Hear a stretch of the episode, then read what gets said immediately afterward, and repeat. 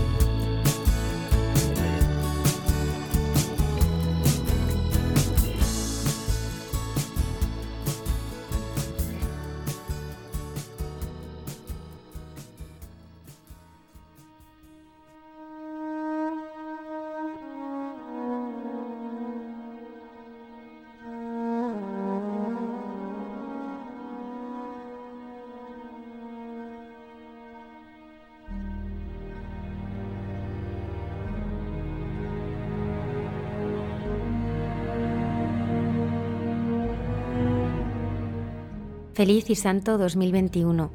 Al comenzar este año hemos querido irnos a los lugares que vieron nacer, predicar y entregar su vida a Jesucristo. Para ello contamos con un guía experto, Fray Aquilino Castillo. Él es representante de la custodia de Tierra Santa en España y con él vamos a descubrir la razón de la presencia ininterrumpida de los franciscanos cuidando de los santos lugares y nos vamos a adentrar en todo lo que se vive en Belén y Jerusalén con otra gran experta en esta tierra bendita, Cayetana Jairi Johnson, conoceremos cómo surgió la ciudad de Belén y su historia en Jesús en su tierra. El padre Miguel Márquez en Dios nos hace guiños nos despierta la mirada para reconocer en las cosas sencillas de cada día el paso del Señor por nuestra vida. Y hoy hemos celebrado a Santa María, Madre de Dios. Por ello la hermana Carmen Pérez y José Manuel Palomeque dialogan sobre cómo esta fiesta quiere llenarnos de alegría y esperanza al comenzar el año. Saludamos a Antonio Escribano en el control y a Lola Redondo desde las redes sociales, así como a todo el equipo del programa. Muchas gracias por acompañarnos este nuevo año y comenzamos.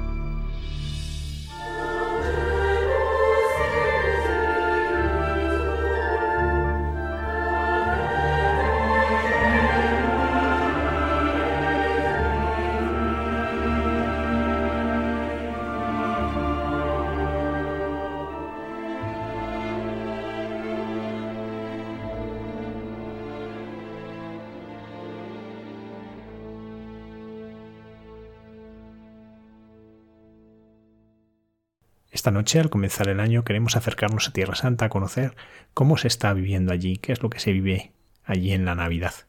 Para ello nos acompaña Fray Aquilino Castillo Álvarez. natural de Titulcia, que es el representante de la custodia de Tierra Santa en España desde hace cuatro años. Ya son 21 años en la Orden franciscana. Y en estos años ha recorrido distintos lugares de Oriente Medio, primero como estudiante en Incarén, en Jerusalén, en el Cairo, pero también en sus destinos pastorales en Damasco, Líbano, Belén y Jerusalén. Buenas noches, Fray Aquilino. Hola, buenas noches, ¿qué tal? Queríamos acercarnos en esta noche de comienzo de año a la realidad de nuestros cristianos en Tierra Santa, conocer cómo se celebra allí la Navidad, cómo se vive en estos momentos de tanta dificultad. Pero antes queríamos conocerte, Fray Aquilino. ¿Cómo conociste tú a la Orden Franciscana? Pues mira, para mí la Orden Franciscana fue un conjunto de vivencias, de, encuentro, de sorpresa. Eh, yo estaba estudiando en la Universidad Complutense, hacía filología hebrea y aramea, y después, pues eh, en ese programa de estudios, lógicamente había una cooperación con la Universidad Hebrea de Jerusalén y se ofrecían becas de verano para ir allí a estudiar. Entonces eh, yo pedí una de estas becas y bueno, como venía la vida también en los años 90, había una serie de atentados, con lo cual tampoco mucha gente quería irse en ese momento a Jerusalén a estudiar hebreo. Y un, grupo bastante reducido de compañeros, pues tuvimos acceso a esa beca y nos fuimos ahí, a Jerusalén. Entonces, eh, ya antes de empezar el viaje, pues lógicamente cuando se da una ayuda de estudios tampoco es que sea eh, una cantidad de dinero que, llega a cubrir todo. Entonces cubrían lógicamente la matrícula y quedaba un poco de dinero para alojamiento. Eh, los eh, Meonot, la residencia de la, de la universidad, nos salía bastante cara. Entonces una de mis compañeras empezó a buscar mm, pues con guía de teléfono, preguntando a casas religiosas y al final las franciscanas misioneras de María nos acogieron y nos cobraron muy poquito dinero por tener allí, o sea, por poder dormir allí, podíamos prepararnos desayuno y a cambio pues nosotros les ayudábamos a ellas pues a limpiar el jardín, eh, después también pues eh, fuimos tomando confianza, sobre todo con eh, Sor Carmen, Sor Inés, y, les ayudábamos también en la recepción de los peregrinos, sobre todo tenían grupos franceses que venían. Entonces, en ese primer momento fue esa, esa generosidad de las franciscanas, que nos habían recibido. Y después eh, fue encontrarme allí pues todo el ambiente religioso, Tierra Santa es muy religiosa, sea por musulmanes, por judíos y también por cristianos. Hay un sinfín de institutos religiosos y lo que a mí más me llamó la atención es eh, sobre todo el Santo Sepulcro, pero que en todos los santuarios donde íbamos, pues en Nazaret, en el Monte Tabor, en los santuarios del lago, en Belén, allí nos encontrábamos siempre franciscanos. Y para mí era la primera vez que yo veía un hábito franciscano fuera de la televisión, fuera de, no sé, Marcelino Panivino, del nombre de la rosa. Entonces, poco a poco fue una sorpresa ver que había allí personas de muchísimos países, porque llama la atención también, pues ves eh, franciscanos que vienen de África, eh, franciscanos del Extremo Oriente, porque ves que tienen pues cara pues o de japoneses o coreanos, y fue de pronto esa sorpresa de encontrar gente de todos los países y particularmente un par de frailes Fray Benito Choque, que actualmente es guardián en, en Getsemaní, argentino, que en ese momento era el primer sacristán del Santo Sepulcro, y Fray Cristóforo Albi, un italiano que hablaba perfectamente español, además con acento vasco, porque le había enseñado de niño una monja vasca que tenía ahí eh, cerca de su casa en Milán en un convento. Entonces, para mí fue esa sorpresa, ¿no? Encontrarme a los frailes, encontrarme que continuamente estaban en los santuarios con procesiones en el Santo Sepulcro, procesiones en Belén, desarrollando el Vía Crucis cada viernes por las calles. Me daba cuenta que eran muy respetados por los mismos musulmanes a la hora de hacer el Vía Crucis, eh, un poco que hablaban muchas lenguas, y esa internacionalidad. Todo eso me llamó muchísimo la atención. Entonces, ese fue mi primer contacto ahí, en Tierra Santa. Después me estuve carteando con Fray Benito. Pues eh, al año siguiente intenté ir a Jerusalén de nuevo porque había algo que me había llamado poderosamente. Tuve un despertar a la fe muy fuerte.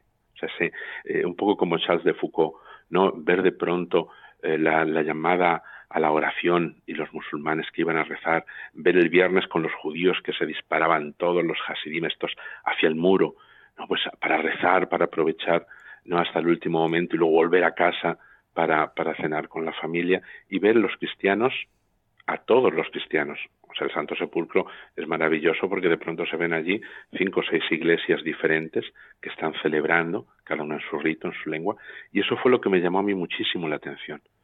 Entonces, cuando volví aquí a España, pues yo pensé también, digo, bueno, franciscanos, franciscanos, ¿dónde puede haber franciscanos? Y fui a San Francisco el Grande, en Madrid, y ahí también me encontré con franciscanos, lógicamente, con estaba ahí el padre Martín de Guardián, y después el promotor de las vocaciones, que ahora es un gran amigo mío, Fray Carlos Palacios. Y bueno, pues ahí estuvimos hablando, y esto pues era el año 96-97, y tuve mi primera convivencia vocacional con la provincia de Granada entonces. Y en el 98 eh, pues pude volver otra vez a Tierra Santa y de nuevo un poco reencontrarme con lo que ya había visto y digamos eh, como apuntalar más en lo que podría ser una vocación. Entonces seguí con los estudios, terminé los estudios y me fui directamente a Roma. Eh, Fray Carlos Palacios eh, ya se había puesto en contacto con los frailes de la custodia de Tierra Santa porque es una provincia diferente a las provincias españolas. Y, nada, pues eh, me fui a Roma y ahí empecé el, postulantado. Así es que, no sé, fue un recorrido también así de pronto entre estudios y buenas amistades que fuimos ahí a estudiar todos juntos y de pronto descubrir también mi propia fe como cristiano y descubrir esa vocación hacia, hacia la vida consagrada y, de custodio de los santos lugares, que fue lo que a mí me llamó más la atención en ese momento. Fray Aquilino, de San Francisco de Asís, ¿qué es lo que más te atrae? ¿Qué es lo que más te ha llamado? Mm, mira, para mí el carisma franciscano en realidad no existe, porque eso es lo que me llama eh, de San Francisco de Asís. San Francisco de Asís únicamente quiere eh, ser como Jesucristo. Entonces, no es un carisma que, tenga que ver, muchas veces se piensa en la pobreza o se piensa en la fraternidad, que son dos aspectos muy importantes de nuestra vida, pero sobre todo la vida del Evangelio. San Francisco es una persona que es muy normal. Es una persona que podría ser cualquier joven de nuestra época en vez de ser una persona de hace 800 años. Alguien que busca ser el protagonista en las fiestas, eh, ser la primera persona a la que todo el mundo mira y admira, pues porque es hijo de alguien rico, porque en ese momento pues llevaría un caballo precioso, porque su padre estaba empeñado en hacerle armar caballero, porque le manda batallas, porque le equipa con una buena armadura, porque intenta que se case con alguien de la nobleza de Asís para ascender también en la sociedad. Entonces es el paradigma de persona que eh, ya de por sí, digamos, es un, triunfador porque tiene eh, bastante triunfo entre, entre todos sus amigos, entre la juventud, no solamente de Asís, sería conocido también en Spoleto, en Perugia, en Trevi, en Terni, en todos los, los sitios estos que hay alrededor de Asís, ¿no? Entonces, de pronto, él se da cuenta que todo eso en realidad no le llena, que todo eso es banal, que lo que más le llena es seguir a Jesucristo.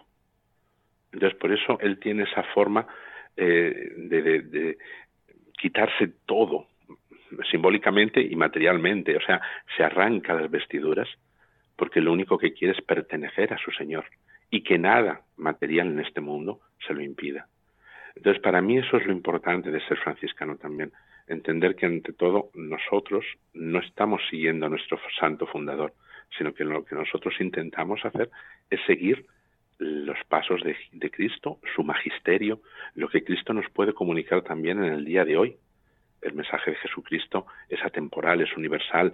Eh, yo creo que incluso en la sociedad occidental en la que vivimos, con muchos problemas sociales, incluso problemas morales, eh, un poco como yo lo veo también viviendo desde hace 20 años fuera, pues esa visión que tengo desde fuera hacia aquí, ¿no? Eh, viendo un poco una sociedad que ha perdido la esperanza, que ha perdido el rumbo, que ha perdido también la espiritualidad de la que gozó durante siglos y siglos, pues para mí San Francisco es exactamente esa persona que encontró todo eso siguiendo a Cristo, siguiendo en sus sacramentos, en las celebraciones litúrgicas, en la oración. Y creo que eso también es la confirmación de Cristo hacia Francisco en el momento en que le entrega los estigmas. Entonces, de alguna forma, eh, Cristo mismo selló en el cuerpo de Francisco esa alianza, ¿no? Para decir, no te has equivocado, esta es una vía, es la vía de ser verdaderamente cristiano. Para mí ser franciscano es eso, ser verdaderamente eh, cristiano. no tanto seguir a San Francisco, porque San Francisco no querría que nosotros le siguiésemos a él. Lo que querría es que fuésemos verdaderamente cristianos. Fray Aquilino, es cierto que cuando uno va a Tierra Santa, incluso muchas de las imágenes que nos llegan de Tierra Santa, casi siempre hay un franciscano en ellas.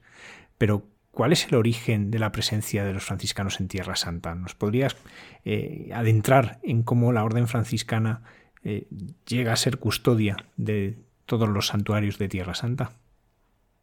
Sí, mira, em, es también algo muy curioso eh, que San Francisco, ya desde el primer momento, quiere ir a Tierra Santa.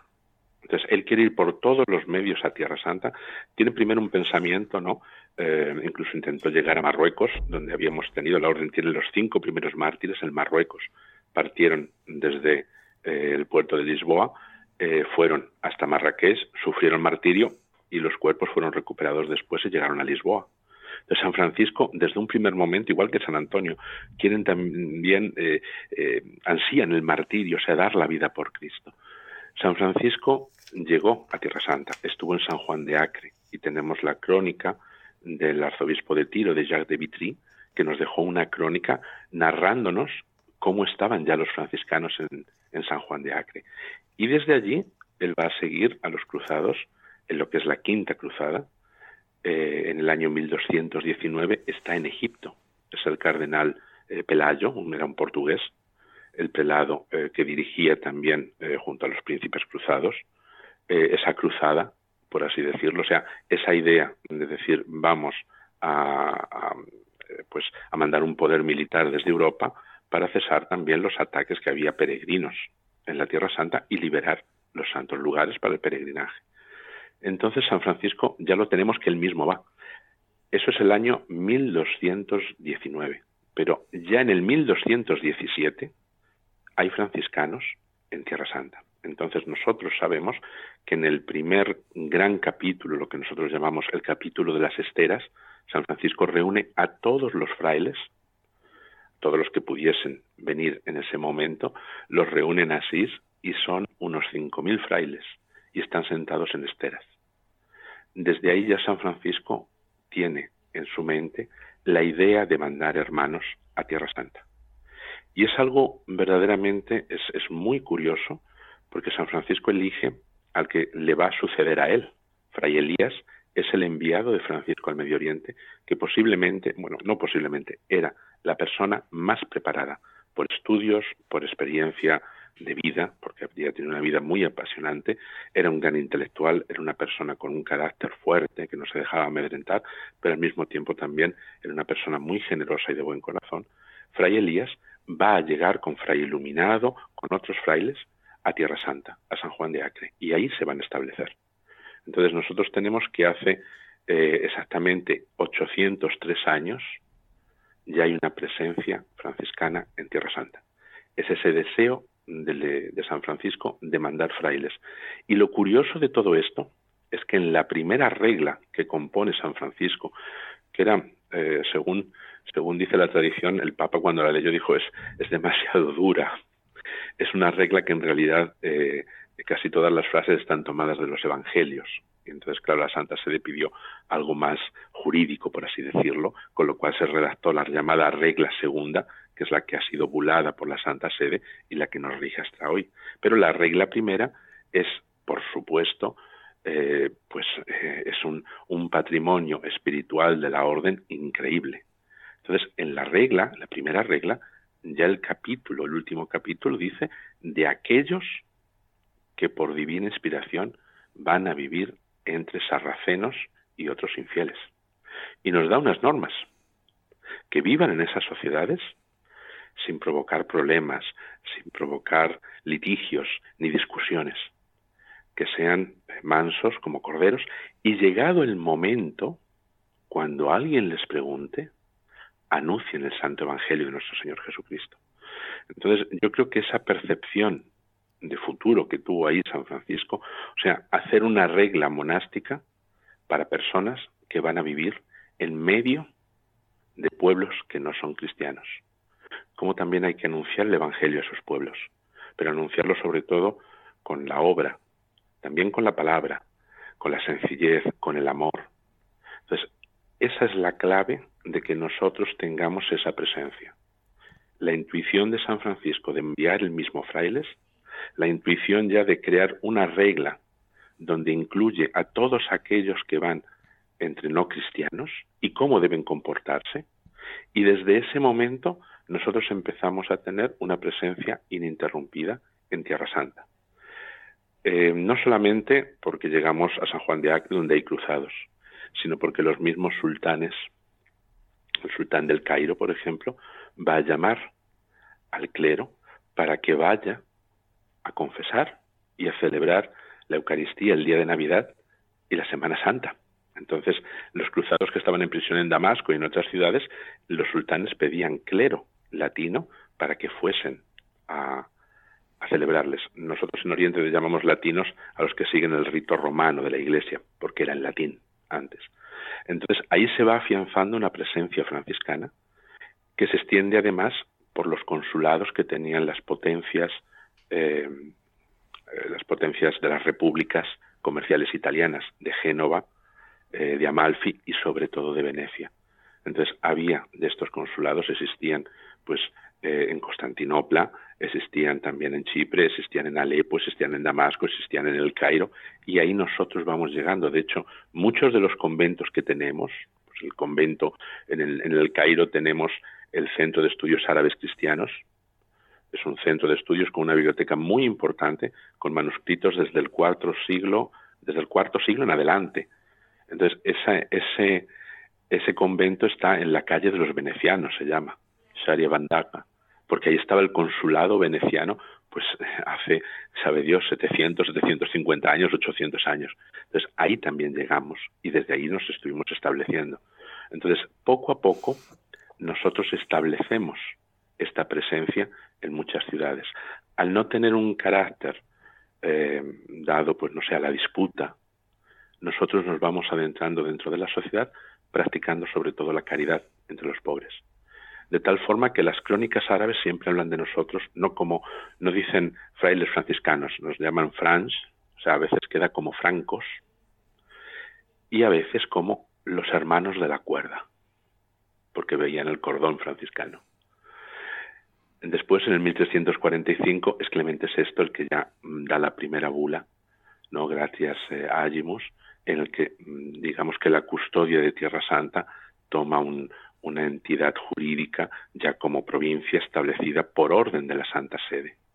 Es también en ese año, o en esos años, que eh, los reyes de Nápoles, Roger d'Anjou, que era dinastía normanda, y Sancha de Mallorca, la hija del rey de Mallorca, que se casó con Roger, eh, ellos van eh, a comprar el terreno donde estaba el cenáculo y van a edificar un convento. Es la reina Sancha la que con sus dineros edifica un convento en el que van a ir a vivir nueve frailes. Ellos tenían muchos acuerdos comerciales con el sultán de Egipto. Entonces eso permite que nos establezcamos en el cenáculo y en el Santo Sepulcro y en la Basílica de Belén, lugares que en algunos ya estábamos antes, pero nos establecemos también de una forma legal, por así decirlo. Son los sultanes los que nos dan también eh, esos salvoconductos para poder vivir ahí. Te digo, como algo muy curioso. Hace años eh, el Estado de Israel eh, se puso a reparar el, techo del cenáculo, porque había goteras, había humedades. Nosotros estuvimos viviendo en el cenáculo del 1345 hasta el 1551, en el que los turcos otomanos nos expulsaron del cenáculo. Entonces, hace unos años Israel se pone a reparar esas goteras y nosotros denunciamos al Estado denunciamos al Estado ante el propio Estado, porque consideramos una intrusión de que están reparando el tejado de una propiedad nuestra. Entonces, eh, la Corte Suprema de Israel dicen que si eso es propiedad nuestra, que, enseñemos la titularidad. Entonces nosotros sacamos un firmán de ese momento del, del sultanato del Cairo, de nueve metros de largo, donde estaba el título de propiedad de que él, el sultán, había cedido esa propiedad comprada por los reyes eh, de Nápoles, Roger d'Anjou y Sancha de Mallorca. Entonces, esta es una historia que es muy larga, son ocho siglos, cada convento tiene su particularidad, tiene su propia historia, pero es una historia de tenacidad. Es una historia donde eh, los reyes de Nápoles, pensemos que todo el sur de Italia después va a integrar la corona de Aragón, que va a integrar con eh, Fernando el Católico el reino de España, pues eh, los reyes de España van a tener un papel increíble de mecenazgo, de diálogo también con el Oriente.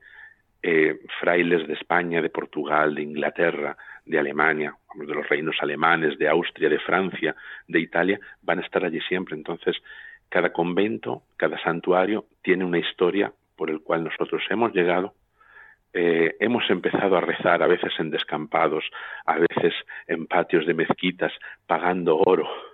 Rezábamos y celebrábamos la Eucaristía cuando se nos permitía en la fiesta determinada, pues en Getsemaní, para el Jueves Santo, en Santa Ana, por ejemplo, el día eh, del nacimiento de la Virgen María, hasta que al final poco a poco hemos ido adquiriendo esos, eh, esos terrenos y edificando cuando hemos podido las, los actuales santuarios. Cada santuario, cada convento tiene una historia de muchos siglos detrás del esfuerzo de los reyes de España y sobre todo de frailes anónimos, y a veces no tanto, a veces se conocen muy bien los nombres, que llegaron desde todos los rincones de Europa, primero, y después desde todo el mundo, para mm, hacer lo que hoy llamamos la custodia de Tierra Santa, eh, con casas en Egipto, en Jordania, en Siria, en Líbano, en Palestina, en Israel, en Chipre, en Rodas, en Kos, y ahí estamos desde entonces. Fray Aquilino, ¿cómo es ser franciscano en la custodia? ¿Cómo es la, vida ordinaria que suele vivir un fraile franciscano? Uy, pues es muy bonito. bueno, lo primero, lo primero eh, es que nuestra formación es muy larga. Son diez años de formación. Entonces, en esos diez años de formación, además de la formación religiosa y de la formación intelectual, el estudio de la filosofía, de la teología, nosotros tenemos que prepararnos en lenguas. Entonces, la, lengua que utilizamos para los estudios y un poco lengua vehicular es el italiano. Hay una tradición, lógicamente Italia está mucho más cerca, más próxima a, Tierra Santa, entonces siempre hubo una presencia italiana o, a veces, pues por ejemplo, eh, aunque eh, si los reyes de España han sido los que a un 98% eh, digamos han ayudado económicamente la custodia de Tierra Santa por siglos, pues eh, nosotros ahí con los turcos en Lepanto tuvimos un desencuentro y los venecianos también, pero los, los, venecianos son buenos comerciantes, los italianos de por sí saben vender muy bien todo. Entonces siempre Venecia podía llevar una vez al año un barco, con lo cual la presencia italiana eh, es tradicional, se usa el italiano para estudiar la teología y, y un poco como lengua vehicular. Eh, después hay que aprender también inglés, lógicamente, y eh, elegimos una de las tres lenguas de la pastoral, árabe, hebreo o griego. Durante la, filosofía se estudian las tres, un año de árabe y luego un semestre de hebreo y uno de griego para poder elegir después de la filosofía que se interrumpen los estudios y antes de la teología hay que irse o a Atenas o Tel Aviv o eh, a Amman en Jordania y hacer un año en una de estas eh, tres ciudades, dependiendo de la lengua que se elija. Entonces, en el momento en que ya se tiene una preparación en lenguas, eh, una inculturación, porque ya se entiende muy bien cómo es el Medio Oriente, cómo es la vida, entonces eh, también nosotros pues tenemos una serie de obligaciones. Dependiendo donde vivamos, ante todo, nosotros tenemos que tener siempre a las siete y media todos los santuarios, o la mayoría de los santuarios, tienen que estar ya listos para abrir la puerta y recibir a todo aquel que quiera entrar. Pueden ser cristianos locales, pueden ser cristianos que vienen de parroquias de Galilea y vienen a Judea a visitar los santuarios, o al revés, pueden ser escuelas que vienen con niños a visitar los santuarios, pueden ser peregrinos que vienen de todo el mundo, incluso pueden ser no cristianos, pues musulmanes o judíos que vienen a ver los santuarios. Entonces, en torno a las siete y media hay que estar ya preparados en la mayoría de los santuarios, porque en otros santuarios, como ocurre con Belén, Nazaret, Santo Sepulcro, los horarios son muy diferentes. A las eh, tres y media en Belén ya hay que estar preparados para la primera misa. En el Santo Sepulcro ocurre lo mismo y en Nazaret a las cinco y media se abre ya la puerta. Entonces, dependiendo del santuario, pues a veces se abre un poco antes. Para nosotros la vida empieza siempre con oración la oración de Daudes, que normalmente la tenemos en torno a las seis, seis y diez, depende de la comunidad, y la celebración eucarística, porque tenemos que estar listos todo el día para recibir a peregrinos, con lo cual nuestra vida, digamos, en, las comunidades, pues se desarrolla eh, siempre antes de que los peregrinos vayan a venir. Después, pues eh, cada uno pues tenemos diferentes turnos para confesar, para recibir peregrinos. Hay frailes que guían los mismos peregrinos, con lo cual se van al aeropuerto de Tel Aviv.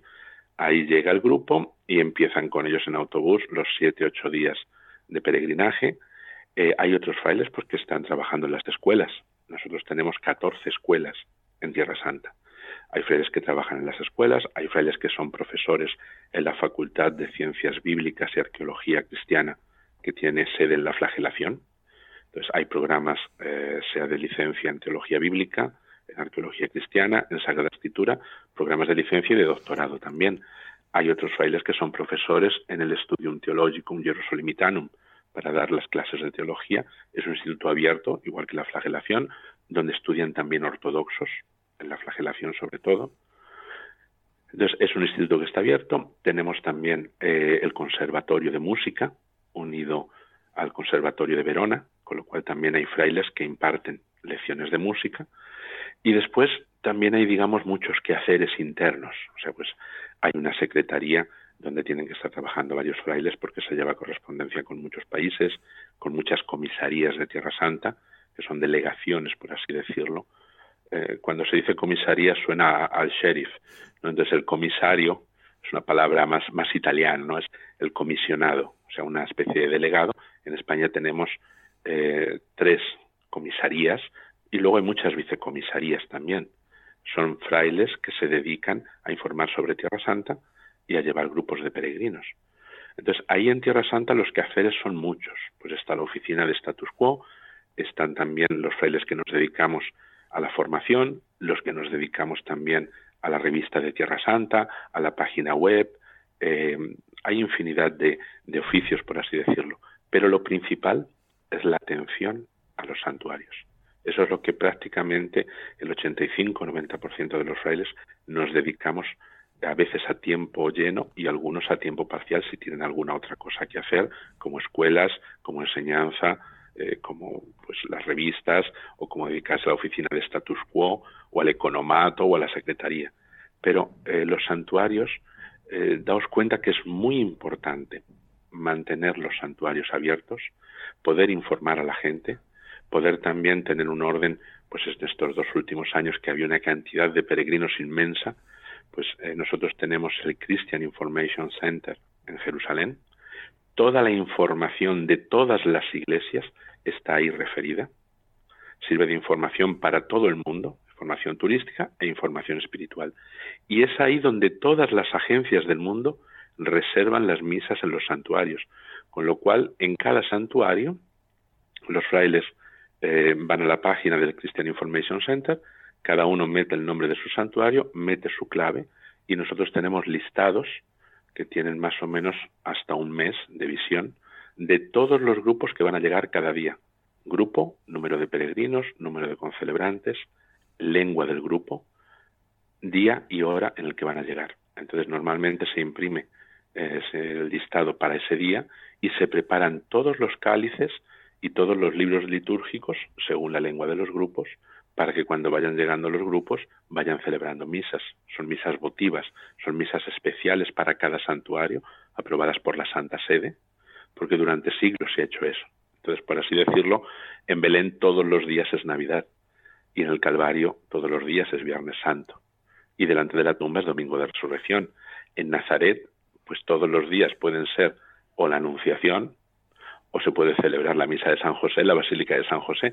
Entonces, el peregrino de alguna forma puede vivir todo el año litúrgico en esos siete, ocho días que es un peregrinaje, porque va a celebrar diferentes misas votivas. Entonces, preparar todo eso que lleguen los grupos, distribuirles los altares, las capillas. A veces llegan grupos que no tienen eh, esta reserva hecha, pues también se les intenta poner en alguna capilla para que puedan celebrar, atender las confesiones de esos peregrinos y después también los trabajos propios de las parroquias.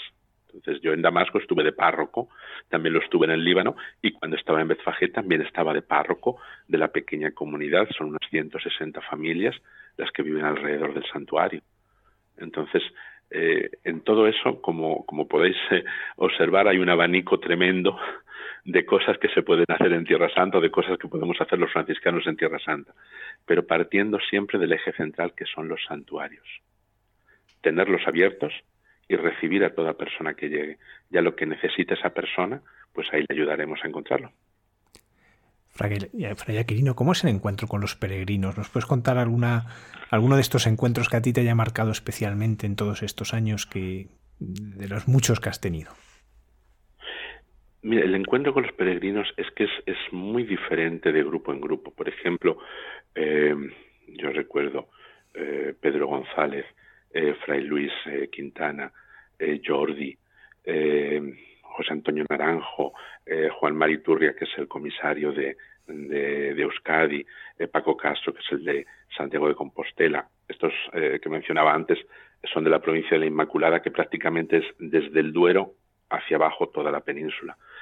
Eh, cuando ellos vienen eh, a algún santuario donde nos conocen, a los frailes, porque también eso es algo muy importante. Nosotros somos frailes de más de 40, son más o menos 47, 48 países diferentes. Entonces, cuando vienen grupos de peregrinos españoles, o vienen grupos de México, de Colombia, de Argentina, pues eh, normalmente en Betfagé estaba Fray Rafael, mexicano, y yo. Pues quien estuviese en ese momento en el santuario, pues sale a recibir al grupo. Entonces, le transmites al grupo no solamente una explicación histórica, arqueológica o a través de la Sagrada Escritura, sino también tu propia vivencia de lo que has encontrado en este santuario. Cada santuario alberga en sí un misterio. Entonces, ese misterio también nosotros lo vivimos cada día porque estamos ahí presentes. Entonces, eh, no es lo mismo pasar eh, una hora, pues, por, no sé, por Getsemaní, que vivir dentro de Getsemaní y observar el cielo y observar el paso de las estaciones, porque prácticamente es lo mismo que ha visto el Señor. Entonces, explicas ese santuario, intentas transmitir cuál es el misterio de ese santuario, hacer que la persona pueda conectar con ese santuario en sí.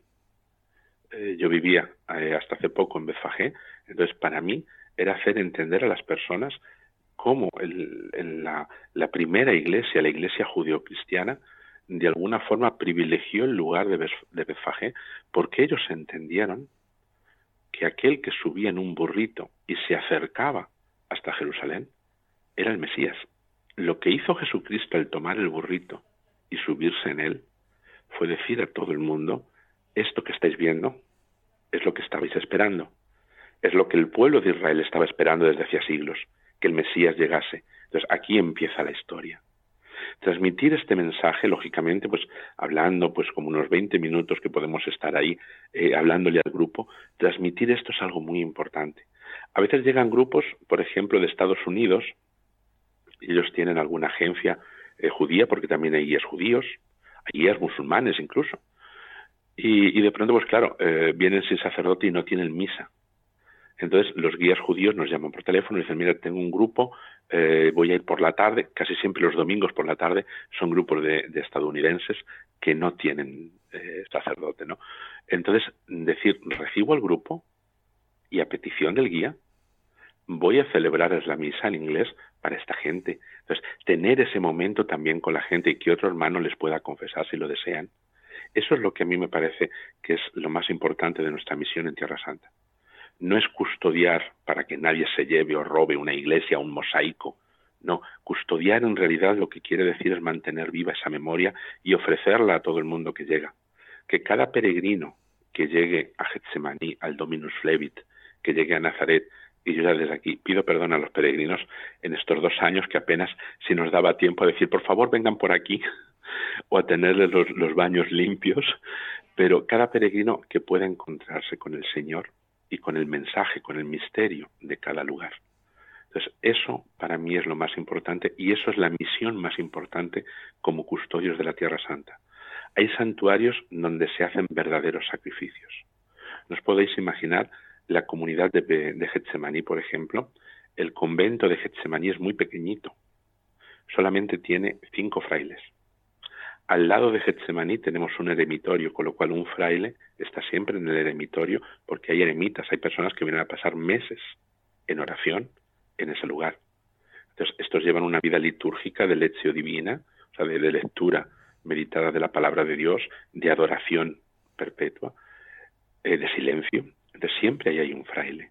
Otro fraile está en la gruta de los apóstoles, cerca de la tumba de la Virgen, que es donde está la prensa que da nombre al Getsemaní, que significa en hebreo prensa de aceite, donde estaba la prensa en tiempos de Jesús y donde los eh, Jesús y los discípulos eh, pues solían ir allí y permanecer allí después rezar en ese jardín de Getsemaní. Entonces, de esos cinco frailes, uno está en la gruta de los apóstoles, otro en el eremitorio, y quedan tres frailes esos tres frailes tienen que despacharse a veces hasta 50 misas. Entonces, uno está en la sacristía y otro suele estar para hacer confesión. Eh, el econo a veces tiene que ir a comprar fruta o tiene que ir a comprar pues la comida para que coman los cinco más los trabajadores o tiene que estar pendiente del jardín o del valle de Josafat que hay que recoger aceitunas que hay que hacer entonces eh, digamos que es una vida muy muy empeñativa o sea es muy trabajosa porque a las siete y media estás ahí al pie del cañón. Bueno, eh, normalmente en Getsemaní ellos tienen los laudes a las cinco y media y la misa a las seis, porque a las siete y media ya hay misas. Entonces a las siete tiene que estar todo listo. Pero es que la hora santa empieza de nueve a diez, con lo cual vas a cerrar como muy pronto la basílica a las diez y media de la noche. Todos los días del año. Nosotros no cerramos ningún día. Hay santuarios como es la dormición, como es la multiplicación de los panes y los peces, como es el paternoster, que cierran los domingos. Nosotros no cerramos ningún día del año. Entonces, verdaderamente, a veces es una vida de mucho sacrificio. En Belén, ya os decía, eh, a las tres y media, eh, los sacristanes tienen que cerciorarse de que el sacerdote que le toca en turno para la primera misa de las cuatro menos diez esté despierto y esté viniendo a la sacristía. Y ellos se van a cambiar el aceite de las lámparas a las tres y media de la mañana y ya empiezan las misas. Entonces, haya peregrinos o no haya peregrinos, esto es así. En el Santo Sepulcro es lo mismo. Nazaret tiene una vida litúrgica muy importante. Desde las cinco y media de la mañana que se abre la basílica, hay misas para las comunidades religiosas que hay alrededor de la basílica.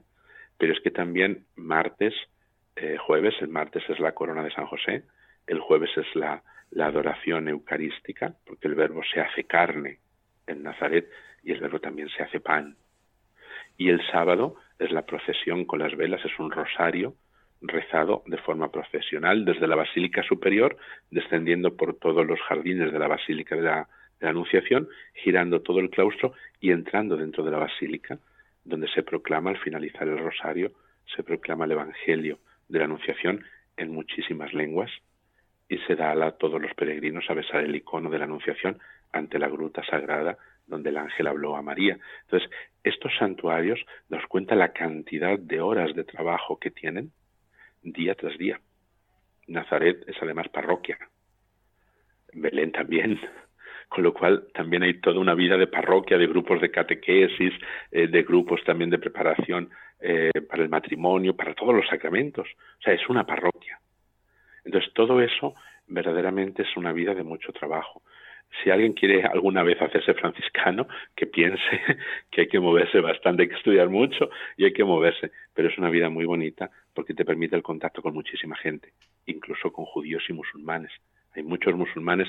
Eh, fíjate, yo cuando estaba viviendo en Belén, las dos veces que he vivido durante los estudios de filosofía y, y después, cuando volví, o sea, filosofía fue 2003-2004 y cuando volví después, en el año 2013, eh, a vivir allí en Belén. Yo recuerdo, por ejemplo, hay muchísimas parejas de musulmanes que no pueden tener hijo y vienen a la gruta, pero ellos no saben rezar. Entonces buscan a un fraile y dicen, ¿puede rezar usted por nosotros para tener hijos? Entonces, eh, incluso eso, a personas que no son cristianas, pero que van buscando también la misericordia de Dios, pues eso también es un trabajo muy importante de la custodia de Tierra Santa y de los santuaristas. Fray Aquilino, vamos a Belén.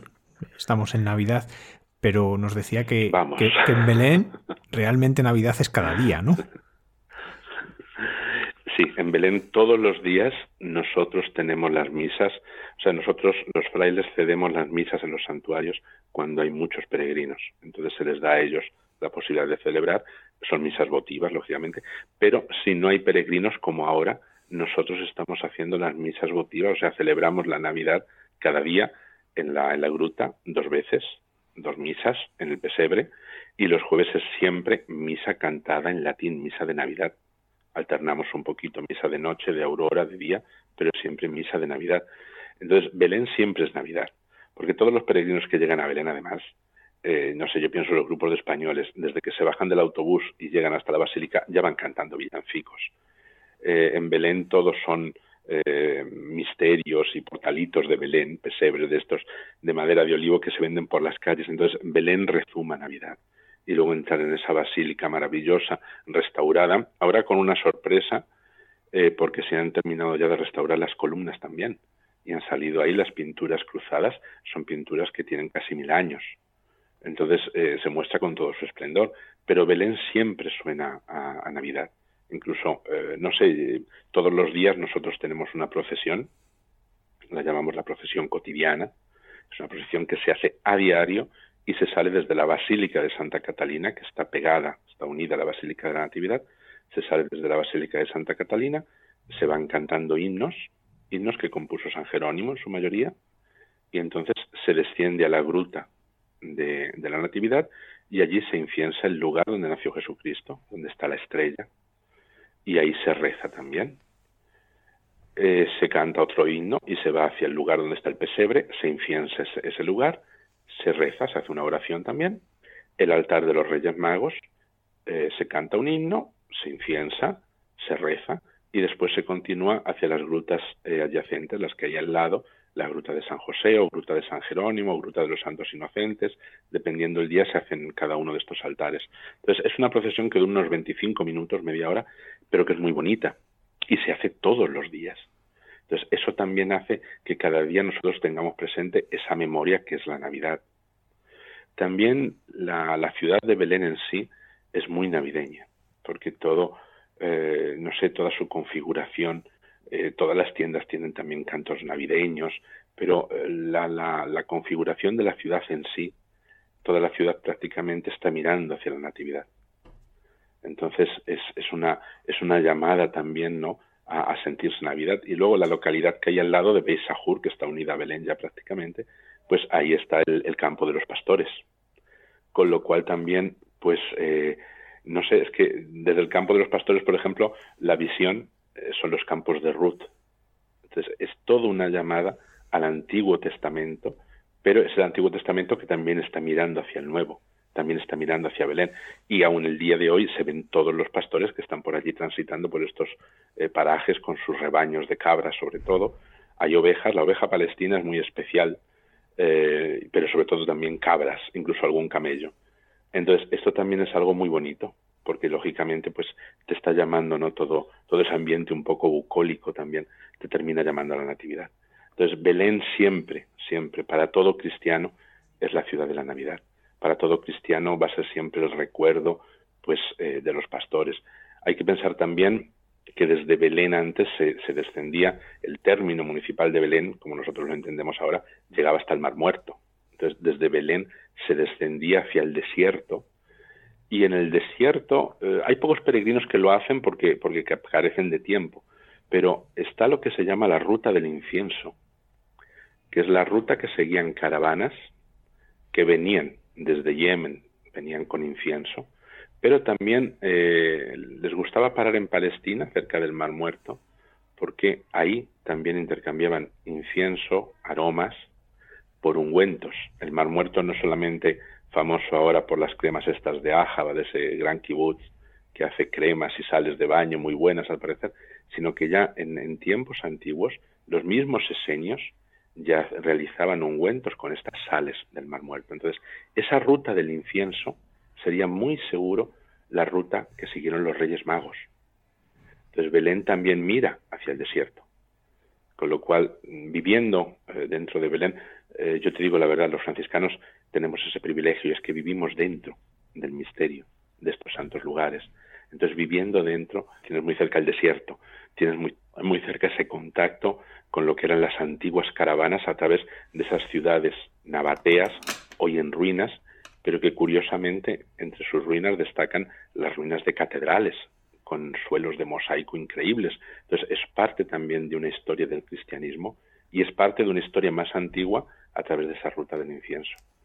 Yo creo que Belén, eh, hoy por hoy, aunque sí es una ciudad moderna, con sus hoteles, eh, la Universidad Católica de Belén, que está preparando una juventud también eh, pues para el trabajo, para el futuro, pues también tiene ese, esa mirada hacia el pasado. Hace poco el Estado de Israel ha hecho público también las últimas excavaciones y restauraciones que han hecho en, en la colina del Herodium, donde Herodes eh, eh, tuvo eh, ahí a bien hacerse un grandísimo palacio, incluso llegó a pensar en hacer allí la capital de su reino, crear una nueva capital cerca de Belén, pero ahí queda la montaña de lo que fue su antiguo palacio. Muy posiblemente ahí dio la orden de ir a asesinar a los niños menores de dos años. Muy posiblemente por ahí pasaron también los reyes magos y ahí les recibió, o quizás en su palacio de Jerusalén. La escritura nos habla de Jerusalén, pero vamos, eh, las huellas arqueológicas y, la historia de, Belén están siempre ligadas al nacimiento de Cristo. Fray Aquilino, vamos de Belén a Jerusalén. ¿Qué, es para, ¿Qué significa para usted cuando entra en el Santo Sepulcro? Uf, es que es, eh, eso, son muchísimas emociones. Yo creo que para todo cristiano es una gran emoción. Primero hay que curarse un poco de espanto, porque si hay muchos peregrinos, quiere decir que uno se quedará horrorizado eh, durante el 2019 y 2018 había que esperar hasta cuatro horas para entrar dentro de, Santo Sepulcro. Cuatro horas de espera para tocar la, la losa eh, de lo que algún día fue el sepulcro de Cristo. Entonces, eh, primero es eso, pero cuando ya se conoce el Santo Sepulcro y se conocen sus ritmos también, uno sabe ir o muy temprano o más bien tarde, antes del cierre, porque además coincide, no, pues muy temprano los peregrinos desayunan y cuando ya es más tarde los peregrinos tienen que volver a los hoteles para la cena. Con lo cual yo siempre aconsejo que la gente esté por ahí, pues eh, como a las seis y media, siete, porque es un momento en que hay una paz, hay una calma. Y es muy importante también saber rezar dentro del Santo Sepulcro. Eh, somos muchas las iglesias que estamos presentes, hay mucho trasiego, nosotros con la procesión, los fines de semana los armenios que vienen detrás con la suya, los griegos que empiezan vísperas, pero de pronto ver ahí que es el corazón de la iglesia, que todos estamos presentes, eh, que aunque de vez en cuando o cada cinco años aparezca por ahí una noticia de que griegos y armenios se han peleado, porque a veces sí lo hacen, eh, pero pues son cosas yo creo que ocurren como los hermanos en una familia que a veces discuten pero también hay un contacto humano y, de muy buenas amistades entre frailes, entre eh, popes ortodoxos, entre eh, monjes griegos, eh, perdón, armenios. O sea, hay, hay, muy buena relación y nos conocemos todos. Y cuando ha habido pues el fallecimiento de algún miembro de una de estas tres comunidades, las otras han ido a los funerales y se han volcado durante días también acompañando a esas personas. Entonces, el Santo Sepulcro para mí es mezcla de todas esas emociones es mezcla del lugar donde prácticamente ha nacido mi vocación o mi toma de conciencia a ser cristiano y mi vocación a ser franciscano en Tierra Santa. El Santo Sepulcro es el lugar donde yo he vivido las liturgias más maravillosas de, la cristiandad.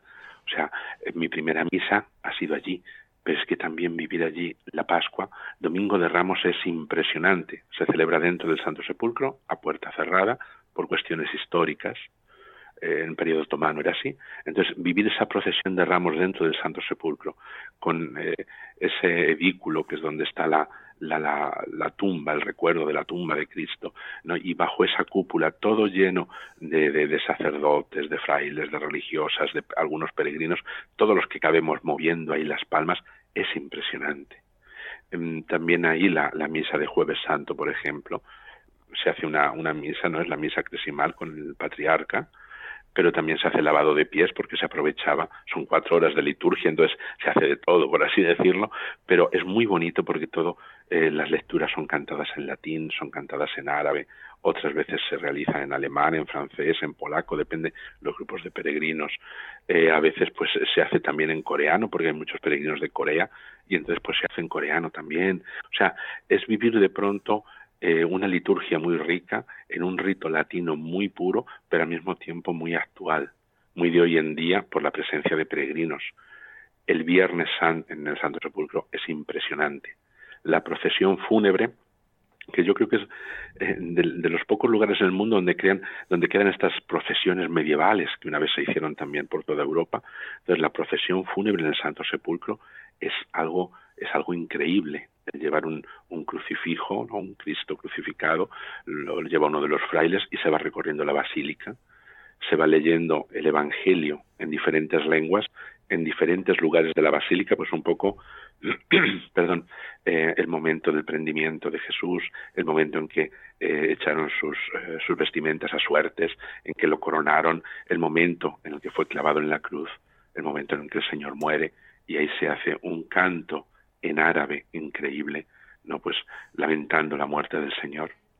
Desde ahí los diáconos que se despojan de, las dalmáticas, unas dalmáticas muy largas, son un regalo de tiempos de, de Felipe IV, fue un obispo eh, valenciano que regaló unas, un juego de capas pluviales, de dalmáticas, cuatro dalmáticas, eh, en terciopelo negro, eh, no, perdón, en raso negro, con unos bordados en oro que las hacen muy pesadas, con el escudo de España además. Entonces ahí dos diáconos se despojan de esas dalmáticas y suben al cristal que protege la piedra del Calvario. El Cristo se encuentra detrás del altar de los griegos ortodoxos y ahí desclavan ese, ese Cristo crucificado. Entonces, ver como un diácono de pronto, pues con unas tenazas le quita la corona de espinas, eh, se le acerca la boca como besándola y la muestra a todo el pueblo que está presente ahí en el Calvario, la deposita en un plato de plata, también con el signo, con el, con el escudo de España, porque es regalo de Felipe IV ese plato, y después siguen extrayendo los clavos de las manos y el clavo de los pies los diáconos, besándolos y enseñándoselos al pueblo. Y desde ahí, en el altar de los griegos, se coloca un, lienzo blanco, ahí se pone esa estatua eh, de Jesús, no es muy grande, será como de un metro, y se baja en procesión a la piedra de la unción que está en la entrada del Santo Sepulcro. Ahí el custodio se despoja de la mitra, se despoja también del anillo, eh, de la cruz, de la capa pluvial, y con un mandil empieza a ungir con aromas, con mirra, a darle también con incienso a ese eh, Jesús yacente y desde ahí se conduce hasta la tumba, donde, una vez depositado en la tumba, un fraile proclama en español el Evangelio de la Resurrección. Entonces, para mí es todo eso, es unir todo eso cada vez que llego al Santo Sepulcro. Es el domingo de resurrección, es la vigilia del sábado donde encendemos cada uno también pues nuestra vela. Es participar a veces como espectador de la liturgia del fuego santo de los griegos. Eh, es ver a las otras iglesias que también están haciendo pues eh, sus propios oficios en Semana Santa.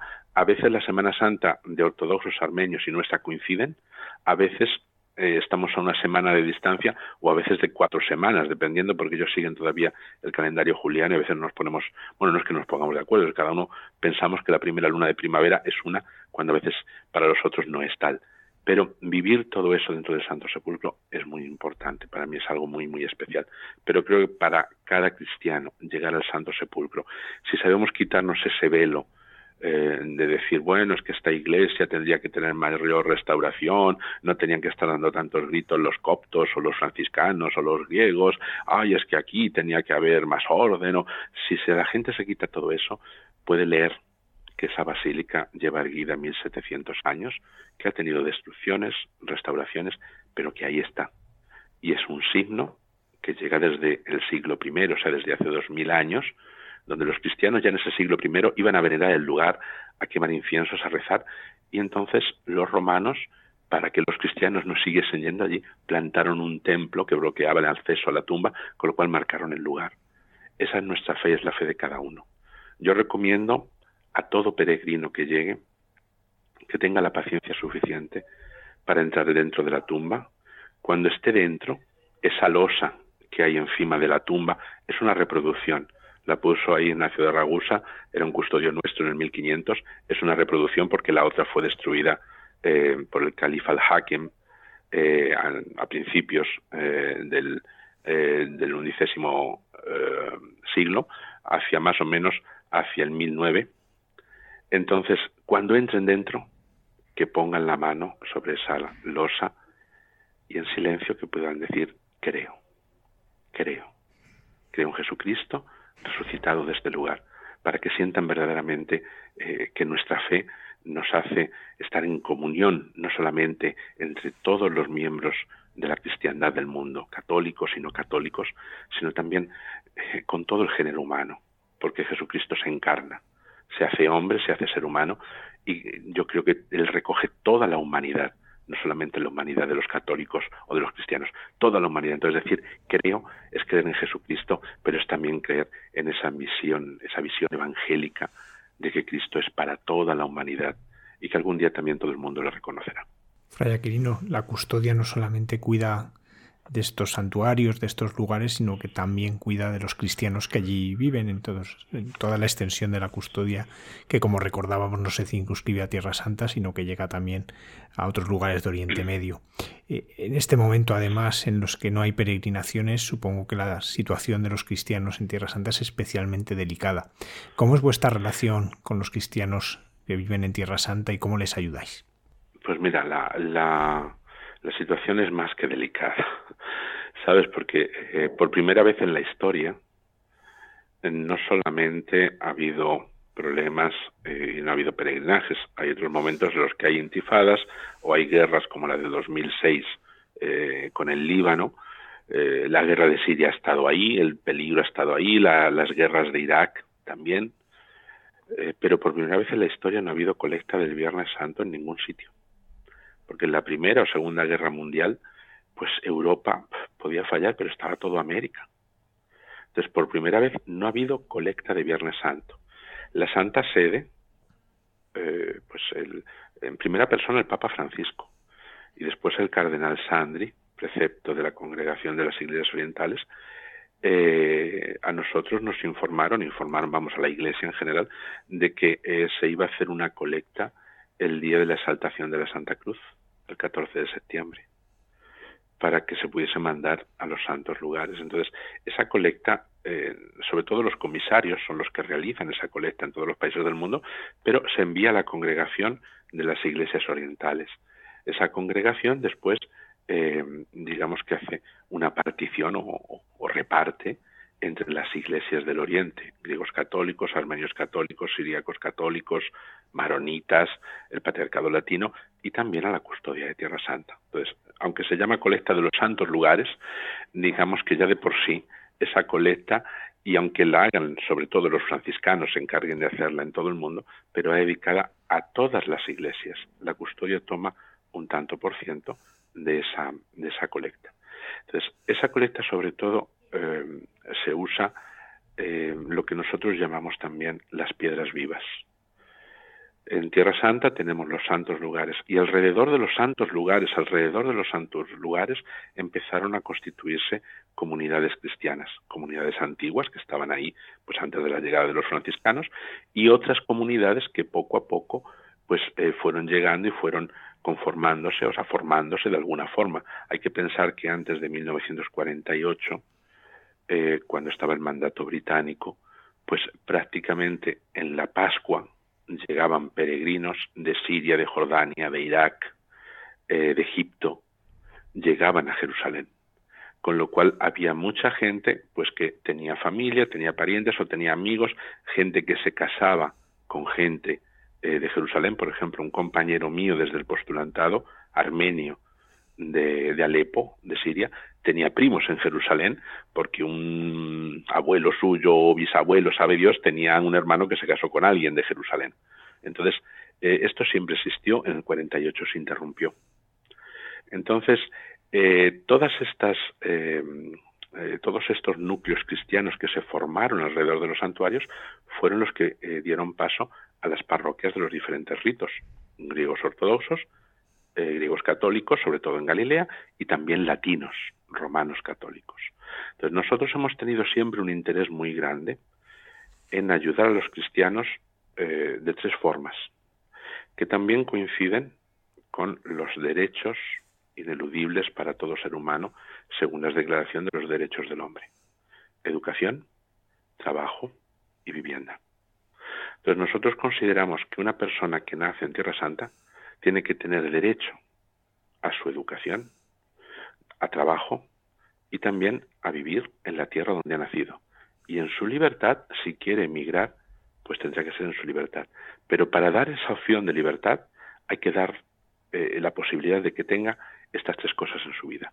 Con lo cual la custodia desarrolló, hay que pensar que eh, ya en la segunda mitad del siglo XIV, o sea, en 1360 por ahí, nosotros ya teníamos en Belén una escuelita donde se enseñaba árabe, matemáticas, latín eh, y música y catecismo, por supuesto.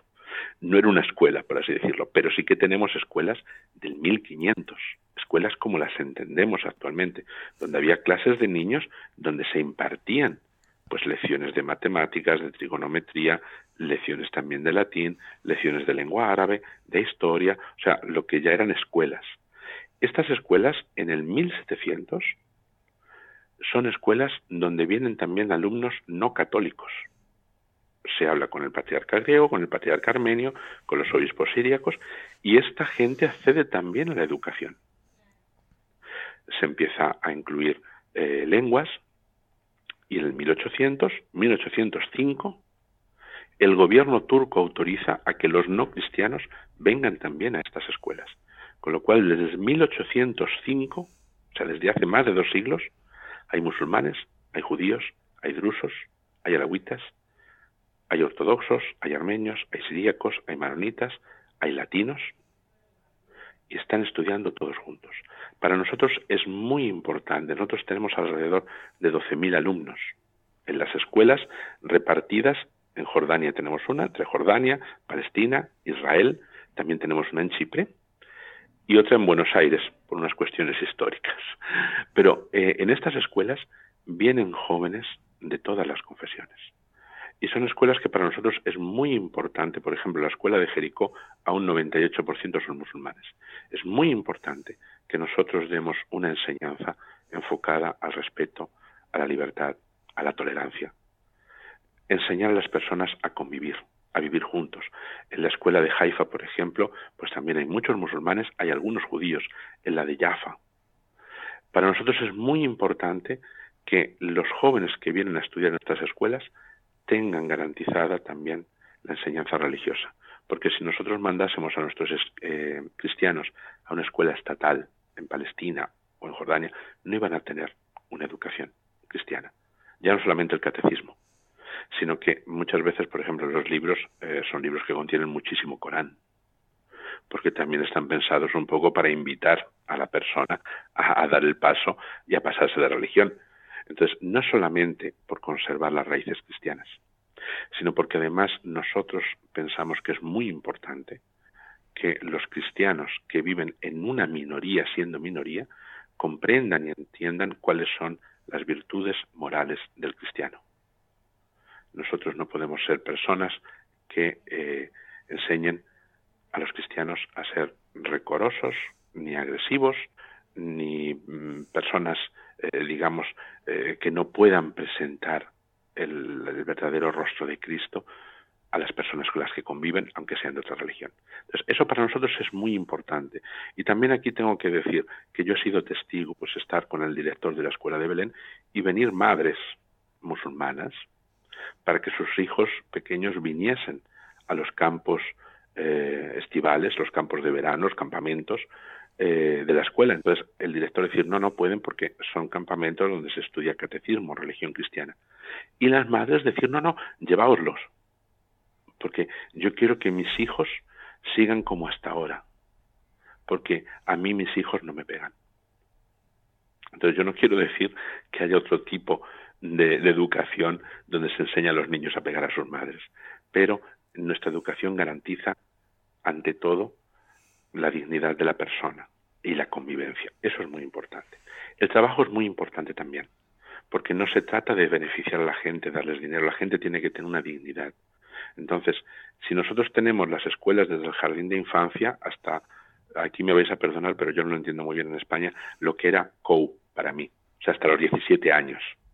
Después nosotros completamos con 500 becas universitarias al año, que es, es, un verdaderamente es una inversión muy muy fuerte porque la universidad cuesta mucho también porque eh, muchos cristianos de Jerusalén no tienen, la mayoría, no tienen nacionalidad israelí, con lo cual estudiar en la Universidad Hebrea supone a lo mejor una diferencia de 10.000 dólares al año con un ciudadano que sea israelí.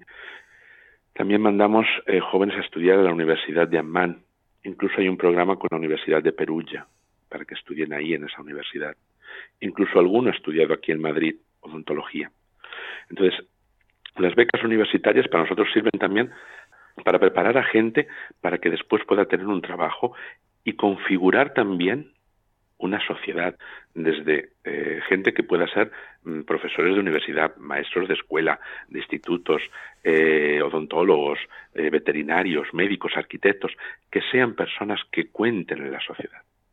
El trabajo es muy importante porque tienen que tener la dignidad que da el trabajo para poder vivir, para poder fundar sus propias familias.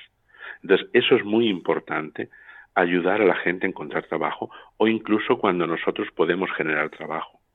Para nosotros este año es un año muy difícil, porque sin contar con la colecta de Viernes Santo, contando con que todas las iglesias diocesanas están más debilitadas porque no han tenido colectas, y en España, en Francia, eh, en Colombia, en Brasil, hay muchos gastos también.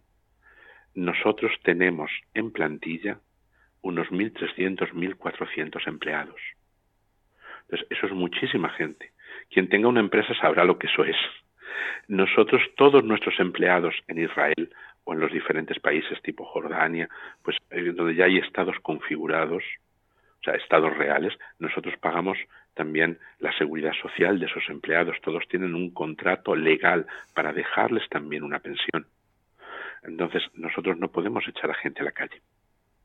Sobre todo tenemos en las escuelas muchos trabajadores en la enseñanza, pero también porteros, hay cocineros, en las casanovas, los, eh, las casas para peregrinos, los hoteles para peregrinos, eh, pues tenemos mucha gente ahí trabajando. El trabajo es muy importante. Entonces, ahora mismo, por ejemplo, los trabajadores de Palestina, Palestina no es un Estado como tal, es la autoridad nacional, pero los palestinos no tienen desempleo, no tienen paro, no tienen jubilación, tienen que ahorrar para tener después unos años de jubilación. Por supuesto, no hay ERTES. Entonces, eso para nosotros ha sido un desafío, porque además nuestras escuelas, por así decirlo, digamos que son privadas. Una familia que tenga varios hijos, pues paga un hijo. Pero es que ahora mismo no se está pagando porque nadie puede pagar, porque no hay ningún tipo de ingreso. Palestina mm, depende del turismo, sea Jericó, eh, sea Ramallah, eh, pero sobre todo Belén. Entonces, enseñanza, trabajo y después un gran problema que es el problema de la vivienda. Eh, en Jerusalén, por ejemplo, yo a veces leo los periódicos de Israel, en el Jerusalem Post, en eh, se lee, por ejemplo, el gran problema eh, de los llamados pisos fantasma. Hay muchos judíos de Estados Unidos, de Francia, ricos, que compran un piso en Jerusalén y van a pasar allí la Pascua. Y el resto del año está cerrado. ¿Qué es lo que ocurre? Que de pronto se construyen bloques enteros de pisos. Esta gente puede pagar un nivel, o sea, puede pagar bastante dinero porque tiene un nivel muy alto, y entonces compran un piso a lo mejor, pues no lo sé, pongo un ejemplo, medio millón de dólares. Claro, eh, la persona que vive en Jerusalén y que tiene su trabajo y cobra a lo mejor al mes 1.200, 1.300 dólares, pues con eso puede mantener su familia, pero no comprar un piso por ese dineral. Con lo cual esta gente va a vivir al extrarradio. Va a vivir, no sé si alguien puede pues tener presente cuando se va a Belén está el monasterio de San Elías y de pronto se ve unas grandes construcciones, muchas casas ahí como en una montaña, Sarjoma, pues va a vivir ahí, va a vivir a Guilo, va a vivir a eh, yendo hacia Jericó, porque no tienen dinero para comprar dentro de Jerusalén. Nuestros cristianos, no solamente no tienen dinero para comprar en Jerusalén, sino que en Jerusalén la tierra es muy preciada, porque es tierra santa para todo el mundo. Entonces, un miembro de una religión no vende tierra a un miembro de otra religión, con lo cual no puedes comprar muchas veces terreno. Además que el terreno es ultra carísimo. ¿Qué es lo que ocurre? Que en la ciudad vieja de Jerusalén, por ejemplo, según se iba casando la gente, pues los padres iban dividiendo y subdividiendo la propia vivienda, con lo cual te encontrabas viviendas de 25 metros cuadrados para un matrimonio que tenía tres, cuatro hijos. Entonces, únicamente había una habitación, una especie de loft, una habitación donde se tenía un baño en una esquinita y en algún lado una cocinita, y eso era salón y dormitorio. Entonces, la custodia desde hace décadas está viendo ese problema, con lo cual en conventos que tienen un mayor espacio, por ejemplo, Betfagé, ahí la custodia ha construido 82 viviendas. Son viviendas que tienen dos habitaciones o una, pero ya tienen una habitación. Y las que tienen dos habitaciones, nosotros pues siempre decimos, ¿no? Pues eh, una para los padres y otra eh, para las hijas, los hijos ya, pues que duerman en el salón. Eh, también esto permite sacar gente de la ciudad vieja y rehacer las viviendas. Nosotros tenemos lo que llamamos la oficina técnica, donde hay un, hay un fraile encargado y, hay gente que trabaja, hay dos o tres arquitectos y luego hay aparejadores, también hay voluntarios que vienen. Hay dos, hay habido eh, dos voluntarios españoles trabajando ahí, un arquitecto y un aparejador. Y entonces, eh, y, también tres, había, había también un chico de, Albacete que es, es ingeniero, eh, no sé cómo se dice, ingeniero urbano me parece que se llama o algo así, y, y han venido y se han dedicado a hacer planos y a ver los muros, lo que aguantaba, lo que no aguantaba, para ver de qué forma podíamos volver a fusionar eh, diferentes viviendas para hacer una casa habitable. Entonces, también en Beit Hanina, fuera de Jerusalén, se han construido barriadas enteras, también en Belén, también en San Juan de Acre, también en Nazaret, hemos hecho también en Trípoli, en Líbano. O sea, la vivienda social, porque hay que tener en cuenta que muchos ciudadanos eh, de Jerusalén, cristianos, no tienen pasaporte israelí tienen tarjeta de residentes, residencia permanente, pero no son ni tan siquiera israelíes.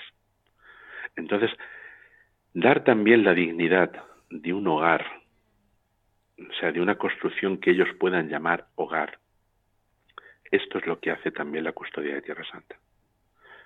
Educación, educación en el respeto, en la tolerancia. Educación desde el jardín de infancia hasta terminar una licenciatura universitaria. Trabajo, trabajo a través de los estudios, pero también dar trabajo directo para que sean los, las mismas personas que han estudiado magisterio que puedan ejercer en las, las escuelas de la custodia de Tierra Santa.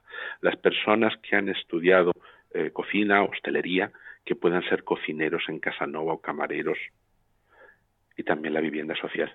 Esta vivienda siempre pertenece a la custodia. Nosotros todo eh, lo que es propiedad lo tenemos que tener porque todo pertenece a la Santa Sede. No es que sea de los frailes, es todo servicio de la Santa Sede y todo pertenece a la custodia a disposición de la Santa Sede. Y se les cobra un alquiler que es simbólico. A veces son 50 dólares, a veces es un dólar, dependiendo cómo venga todo. Entonces, en esas tres, eh, digamos, los tres aspectos, es en lo que la custodia trabaja sobre todo en Israel y en Palestina. En Siria, partiendo de que el obispo ya es franciscano, en Siria, bueno, también lo es en, Egipto, eh, en Líbano, en Turquía acaba de morir también el padre Tierra Blanca, franciscano. Entonces, pero en Siria es, un obispo de la custodia, es un vicario apostólico. Todas las parroquias de rito romano, o sea, latinos, que decimos nosotros, son franciscanas. En Siria, eh, el-Assad, el padre del actual presidente, cuando tomó el poder, nacionalizó nuestras escuelas y las expropió. Ahora mismo, bueno, las escuelas luego sirvieron eh, para otros menesteres. Eh, el partido Baas, el partido único, tenía ocupadas algunas. Otra, por ejemplo, cerca del convento de San Francisco en Alepo, era una comisaría. Pero ahora nos está devolviendo, nos ha devuelto la gran escuela de Alepo. Porque también ha visto que durante el periodo de guerra, todos los conventos, todas las parroquias han servido para distribución de mantas, de medicinas, de alimentos, para intentar realojar a gente en casas que todavía estaban en pie, para hacer pequeñas restauraciones, a levantar muros, levantar tabiques, allí donde había caído un, un. Increíble, eh, Padre Feraz, Padre Ibrahim, Padre Hanna, Padre Luay, cómo han ido eh, comprando eh, chapas de zinc para hacer, con, con, artesanos de ahí de, de Alepo, hacer depósitos de agua y entonces ponerlos encima de los edificios y con tristes mangueras de estas amarillas que se venden por aquí eh, en cualquier sitio, pues eh, ahí ir haciendo eh, posible que llegase el agua potable a las casas. Entonces, con camiones cisternas, organizar entre camiones cisternas pertenecientes, pertenecientes a cristianos y musulmanes, organizar, llevar el agua y bombearlo hasta estos depósitos. Entonces, en Siria, pues ha sido eh, empezar desde la ayuda humanitaria base hasta mantener, eh, lo digo aquí entre comillas, escuelas ilegales, porque hay territorios en Siria, en el norte de Siria con la frontera de Turquía, donde nosotros estamos en tres pequeñas aldeas, Knaye, Yakubille y Gassanille, donde es la provincia de eh, Iblit, eh, donde eh, allí, o sea, las escuelas fueron destruidas y estos territorios están todavía bajo el control de lo que ha quedado de este Daesh, de este ISIS que llamáis por aquí, de estos grupos rebeldes, el grupo Al-Nusra sobre todo, entonces mm, se han quedado sin escuelas, con lo cual en, el convento de Kennaye y en el de Yacubille se han ido reuniendo niños de todas las aldeas de la zona y se está pagando a los maestros. Hay una parroquia de Bilbao que lleva años comprometida con esto y hacen donaciones puntuales de colectas que van haciendo para que se sigan pagando a los profesores de estas, digamos, escuelas ilegales, porque no están dadas de alta, pero sí en conversaciones con el gobierno se va a reconocer eh, la escolaridad de estos niños y ya no pierden curso, porque serían años de pérdida de curso. Entonces, eh, la custodia, de alguna forma, en los diferentes territorios, en Líbano, la escuela de Trípoli, que siempre ha sido conocida como la, se llamaba Madrasa del Fukara, la escuela de los pobres. Pues la cantidad de niños que han llegado eh, de Siria, refugiados sirios, Recordemos que el Líbano tiene casi dos millones de refugiados sirios. Pues los niños tenían que estudiar en algún sitio. Y la diferencia con las escuelas libanesas, que son bilingües o trilingües, pues era muy difícil para los niños sirios estudiar. Entonces también ayudarles ahí, ayudarles con guarderías en Beirut, que ahora mismo está destruida por, por la explosión que hubo en el, en el puerto de Beirut. Nuestra casa, nuestro convento de Beirut es muy cercano, apenas 500 metros al lugar de la explosión. Entonces ahí había una guardería, otra guardería también se amplió porque era muy pequeñita, se hizo más grande en Tabbale, donde está el memorial de la conversión de San Pablo, en Damasco, pues para que la gente pueda dejar a sus niños. La guardería se abre a las 5 de la mañana. Las madres dejan allí a los niños y se van a trabajar también. Entonces a los niños se les da también de comer y a veces está abierta hasta las 10 de la noche, que vuelven algunos padres a recoger a sus hijos. Entonces, todo esto es trabajo que se está haciendo en Siria, se está haciendo en la isla de Rodas, donde están llegando muchísimos inmigrantes, a Kos, muchísimos inmigrantes que cruzan a nado desde Turquía. Entonces, intentar hacer alguna escuelita, dar de comer, dar medicinas, dar mantas, se está haciendo también en Chipre y se está haciendo en Palestina, en Israel y en Jordania con estas escuelas. Fray Aquilino Castillo Álvarez, representante de la custodia de Tierra Santa en España. Muchísimas gracias por acompañarnos en esta noche y ayudarnos a haber estado en los santos lugares en cierta manera, pero también muchas gracias por la inmensa labor que están haciendo en la Tierra Santa, que es una tierra de todos. Yo os doy las gracias a vosotros por esta oportunidad de, hablar. También recomendaría a todo el mundo, porque seguramente conocen a alguien, eh, pues que es suscriptor de la revista Tierra Santa, o que busquen en la página web de las tres Ws, centrotierrasanta.com, Centro Tierra Santa todo junto. Eh, porque la revista está garantizando eh, las escuelitas de Siria, por ejemplo. Entonces son pequeñas cositas que vamos haciendo, pero gracias a todos los peregrinos, a los que nos oyen, gracias a España, porque España, después de Estados Unidos, es el país que más colabora con la Tierra Santa que más generoso es, no solamente eh, con nosotros, también en el Domum, por ejemplo, pero en cuanto a colecta de Viernes Santo, España es el segundo país del mundo. O sea que muchísimas gracias a todos en nombre de tanta gente, de tanta gente pobre, necesitada, en Líbano, en Siria, en Kos, en Rodas, en Palestina, en todo el Medio Oriente. Pues muchísimas gracias. A vosotros.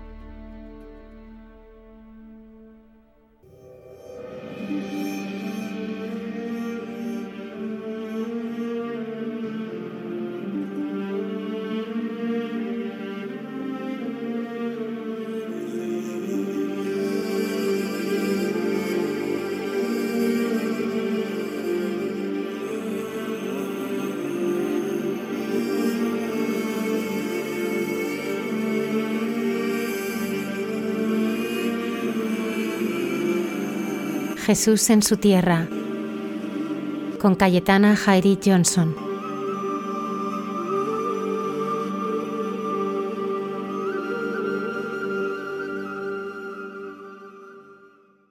Buenas noches de paz y bien y una muy feliz Navidad, queridos amigos de esta sección llamada Jesús en su tierra de Radio María.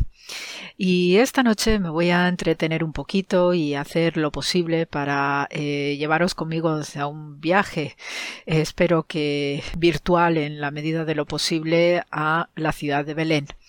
Estos días pues he estado recibiendo imágenes de una amiga israelí que se cogió el coche, vive en Jerusalén, cogía el coche y pues me iba eh, pasando imágenes ¿no? de cómo está la ciudad de Belén estos días a propósito de la celebración eh, tan especial que estamos viviendo y ciertamente pues es una ciudad eh, muy solitaria y vacía de peregrinos por razones obvias y sobre todo ahora que Israel está teniendo un tercer confinamiento no por causa del virus del coronavirus y por tanto pues obviamente impresiona ver la ciudad tan vacía, tan silenciosa y tan tranquilita frente a lo que estamos acostumbrados habitualmente en las celebraciones de, Navidad.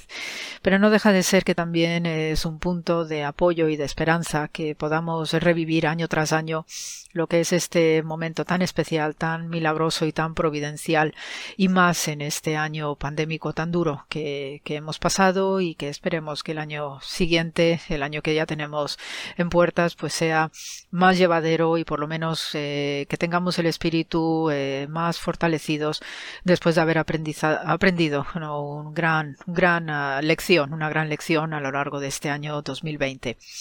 Lo que sí tengo por una de las imágenes bonitas que tengo de esta ciudad de Belén en este año tan especial es que justo el patio delantero ah, que está a la entrada de la actual basílica de la Natividad, pues está toda alfombrada con pétalos de flores de diversos colores, pétalos de rosas y de otras flores así bonitas, que también es una manera bonita y preciosa de los lugareños de, de escenificar y de por lo menos dar este toque amable y cariñoso al acontecimiento que recoge en su interior. Y a propósito de esta ciudad de Belén, pues voy a comentaros cositas a nivel histórico, a nivel arqueológico también, de cómo surge este edificio tan venerado y tan eh, especial para todos los que vamos año tras año a Tierra Santa. Y eh, comenzaré pues hablando un poquito de la larga historia que tiene esta ciudad de Belén, que no es fruto de un momento puntual en el tiempo reciente, como sí sucede en la ciudad de Nazaret, que sí fue proyectada y levantada a partir de unas viviendas sencillas de albañiles y de trabajadores que estaban levantando, construyendo la ciudad de Séforis, eh, proyectada o encargada por Herodes Antipas, sino que tenemos que la ciudad de Belén es una ciudad larguísima y vetusta en el tiempo, también una población chiquitilla que albergaba a gentes de labranza y de pastoreo, y que ya tenemos constancia de esta ciudad eh, por lo menos en el siglo XIV antes de era cristiana a través de las célebres cartas de Amarna de Egipto, eh, un conjunto de cartas eh, de diplomacia internacional que escribía el faraón egipcio con otras, otros reinos o pueblos vecinos, entre ellos la antigua Canaán. Y sabemos de la existencia de Bet Lahama ya en estas cartas de Amarna del siglo XIV antes de era cristiana, precisamente con este nombre porque había una antigua veneración a una divinidad chica cananea que era el dios Lachmu, que era un dios encargado de proteger todo lo que tuviera relación con el campo, con el ganado y especialmente con los cereales y por eso pues recibe el nombre esta ciudad de Casa del Pan por esta divinidad agrícola. Ya después con el tiempo esta ciudad sí va a entrar en el escenario de la historia bíblica eh, por ser el origen de eh, la casa de David, precisamente y gracias a una historia preciosa, chiquitilla, narrada en el libro de Ruth, donde se nos cuenta ¿no? cómo esta mujer moabita, Ruth, eh, después de un viaje singular que tiene con su suegra Naomi, se establece en Belén de Judá y ahí casa con un pariente eh, de la familia de Naomi, eh, según la norma del levirato, puesto que Ruth se había quedado viuda ¿no? de uno de los hijos de Naomi, y entonces al casarse con un hombre dignísimo llamado Boaz, van a ser realmente los que inician todo un linaje y una dinastía con fuertes connotaciones, no solamente políticas y sociales, eh, desde el punto de vista hebreo, de nacimiento de la nación de Israel, sino también desde el punto de vista espiritual, escatológico y mesiánico, como es el linaje davídico. Entonces, a partir de este relato de Ruth con Boaz, pues tenemos ya una historia prodigiosa que se va a confirmar también a través de diversos testimonios y textos proféticos en el cual pues el principal y debido además a un profeta pastorcico, al igual que Amós, que predicaba en el norte, pues eh, podemos eh, leer por Miqueas, el profeta Miqueas, como tenemos eh, su profecía mesiánica en el capítulo 5, versículo 1. Y tú, Belén Efrata, aunque pequeña para figurar entre los clanes de Judá, de ti saldrá quien ha de ser el que gobierne en Israel, cuyos orígenes viene de antaño, desde los días antiguos. En este sentido, el profeta Miqueas no hace más que recoger precisamente la tradición eh, longeva que tiene esta pequeñita, pequeñita ciudad de Belén, que ya os digo era apenas pues una población de gentes de labranza que habitaba en cuevas principalmente, muy en la línea de lo que también eh, se daba en otras poblaciones del país del mismo carácter, ¿no? agrícola y ganadera, y eh, lo habitual en ellos es habitar en cuevas, y esto es un patrón de comportamiento que se observa en toda la región y en otras zonas vecinas, y especialmente en Israel, donde hasta incluso bien entrada la era cristiana tenemos primitivas comunidades cristianas que también vivían en estas cuevas antiquísimas que han estado reutilizándose a lo largo del tiempo. Ya después eh, sí tenemos constancia que a partir de la llegada de los romanos en toda la región, pues sí tenemos que hay una población de Belén ya bien asentada, que ya tiene una larga trayectoria, pero que después pues va eh, configurándose con viviendas de tipo ladrillo y eso siempre y cuando pues la economía del pastor o del eh, agricultor de turno pues permitiese gracias a sus negocios y a sus eh, su forma de ganarse la vida pues se permitía un cierto nivel de ahorro y entonces podía levantar una estructura eh, pues aprovechando parte de la cueva vivienda para ampliar las eh, estancias porque también las familias seguían creciendo y seguían viviendo juntas. Y entonces es muy habitual incluso hoy y os digo porque también conservo fotografías de la zona de Belén sigue practicándose o sigue realizándose la misma conducta de tener la cueva heredándose generación tras generación y después se iba añadiendo pues unas estructuras de ladrillo con, tejas y con tejados donde pues la vivienda de los hijos y iban dando nietos y sobrinos etcétera y entonces pues creas un, eh, un conjunto habitacional donde hay una cueva como núcleo o embrión originario de esta de estas formas de vida en Belén. Eh, precisamente por esta costumbre eh, troglodítica de vivir, y cuando digo troglodítico es una convención que utilizamos los arqueólogos y no solamente aplicado a gentes, digamos, prehistóricas, sino también a una forma de vivir que ha, seguido practicándose a lo largo del tiempo, pues no es de extrañar que se diera este episodio de la posada o la cueva, según algunos relatos eh, de la antigüedad, sobre el nacimiento de Jesús en Belén.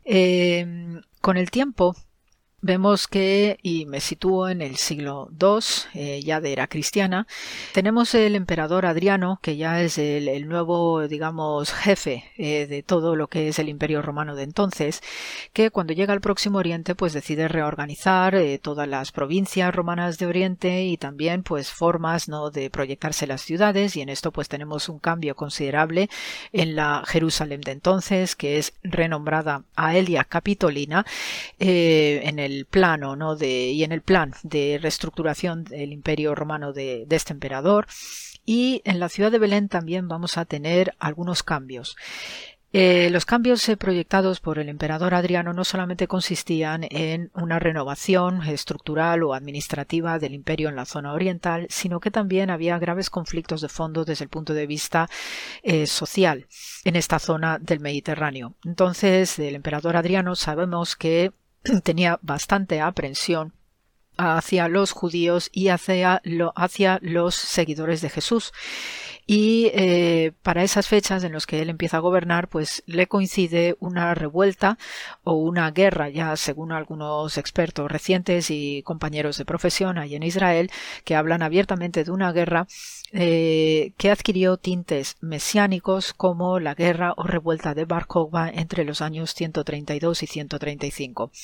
Eh, según los estudios recientes, esta guerra que adquirió después, conforme iba avanzando este, este movimiento, iba adquiriendo tintes mesiánicos, pues eh, vino provocado precisamente por los cambios que estaba imponiendo el emperador Adriano para eh, controlar más ¿no? Eh, a los judíos y a esos seguidores de Jesús.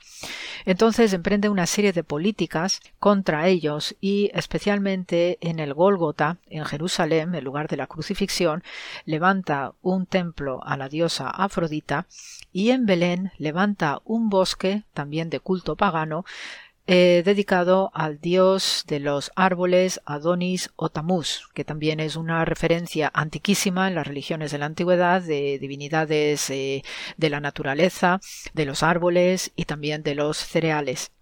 Entonces, parece ser que este comportamiento de Adriano, que eh, perjudicaba obviamente intereses religiosos y especialmente de, seguimiento cristiano, de veneración cristiano hacia estos dos lugares tan esenciales ¿no? del nacimiento y la crucifixión de Jesús, pues eso hace que estalle esta guerra o revuelta de Bar en contra de las intenciones, eh, digamos, de profanación o de domesticar lo que es eh, las prácticas religiosas del país, que no solamente afectaba a esos seguidores de Jesús, sino también a los judíos en su conjunto. Entonces, eh, en Belén en concreto, pues este emperador al levantar el bosque lo levanta sobre la gruta cueva de la Natividad y era una forma de impedir también veneraciones eh, que iban cobrando cada vez más fuerza en el Imperio Romano de entonces de una religión que ya se estaba abriendo camino que después con el tiempo conoceremos como cristianismo.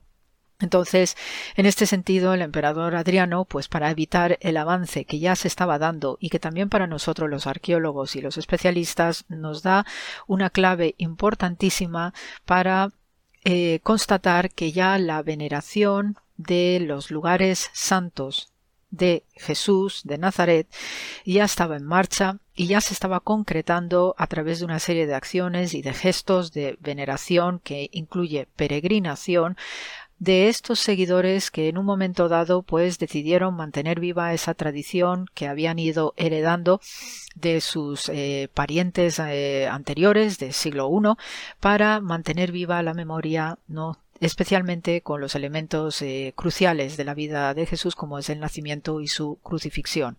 Entonces estos son datos para nosotros pues muy especiales y muy singulares porque si el emperador romano hace este tipo de damnatio sobre estos dos puntos cruciales de la veneración cristiana es porque había algo que ya estaba en marcha. ¿Y qué sucedía en Belén?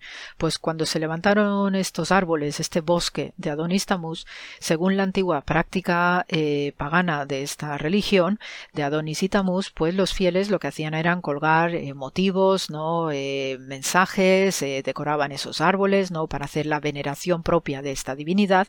Y entonces los cristianos, pues para no perder la tradición y la costumbre, lo que hacían era un poco de postureo a la hora de ir a Belén, para en sus corazones venerar el lugar que realmente les interesaba que estaba oculto debajo de esos árboles como la cueva pesebre, pero desde el exterior lo que hacían era simular que iban a visitar a esta divinidad pagana de Adonis Tamuz y entonces hacían ese poco de fingimiento para evitar obviamente ser apresados o martirizados en todo caso y así pues engañaban a las autoridades romanas. Eh, estos son comportamientos de, de cripto eh, cristianismo que los vamos a tener también a lo largo de los dos, tres primeros siglos de era cristiana para evitar matanzas y persecuciones donde los eh, esos eh, primerísimos o primitivos cristianos pues tenían que disimular bastante puesto que las fuerzas eh, políticas imperiales romanas no les permitían un culto demasiado expuesto o abierto todavía y eso es lo que veremos después en el siglo IV, cuando Constantino el Grande permite ya abiertamente eh, que la religión cristiana pues, eh, pues, pueda ser parte de una serie de prácticas y libertades religiosas que en ese momento ya se estaban dando en el Imperio Romano. Así que amigos, eh, la semana que viene os seguiré introduciendo más elementos acerca del lugar de Belén y sobre todo en estos inicios de era cristiana. Y ya os comentaré pues datos propiamente eh, excavados y arqueológicamente a la vista que hoy podemos contemplar cuando uno visita Belén acerca de cómo se va proyectando los edificios santos que vendrán a continuación en torno a la basílica y con importantes novedades y algún misterio y sorpresa que os contaré a lo largo de estas semanas.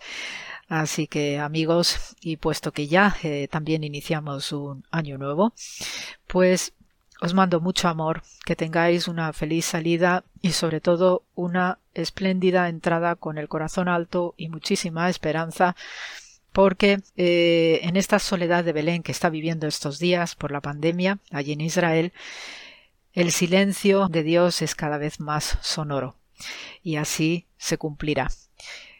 Así que hasta la semana que viene y gracias por la escucha.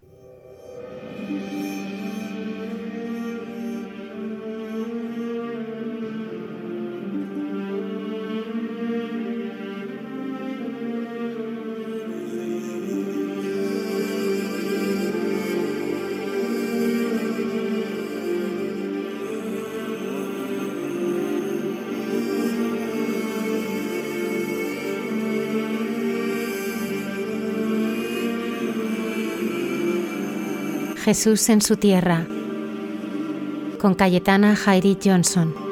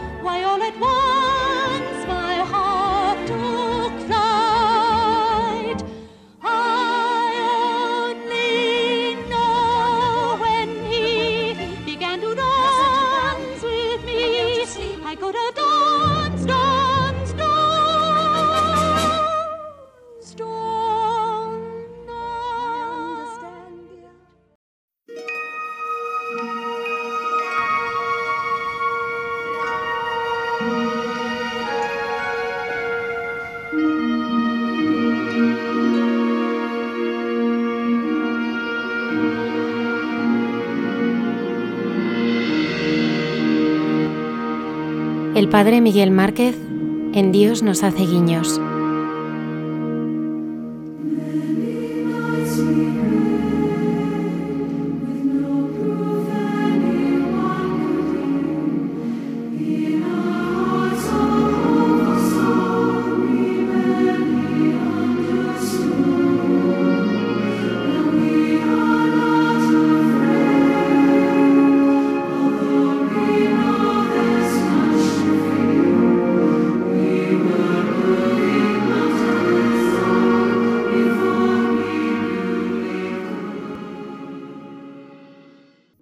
Noches, amigos, amigas y todos los que escucháis en este momento y los que con tanto cariño hacéis este programa. Pido para cada uno de vosotros bendición y paz en este año que hemos terminado y en este año que acabamos de comenzar. Con alegría, con esperanza, con confianza, quiero compartir y quiero agradecer la vida, tanta vida, y seguir brindando con todos vosotros y orando y luchando y enfrentando la vida. Gracias en esta noche única de año recién estrenado.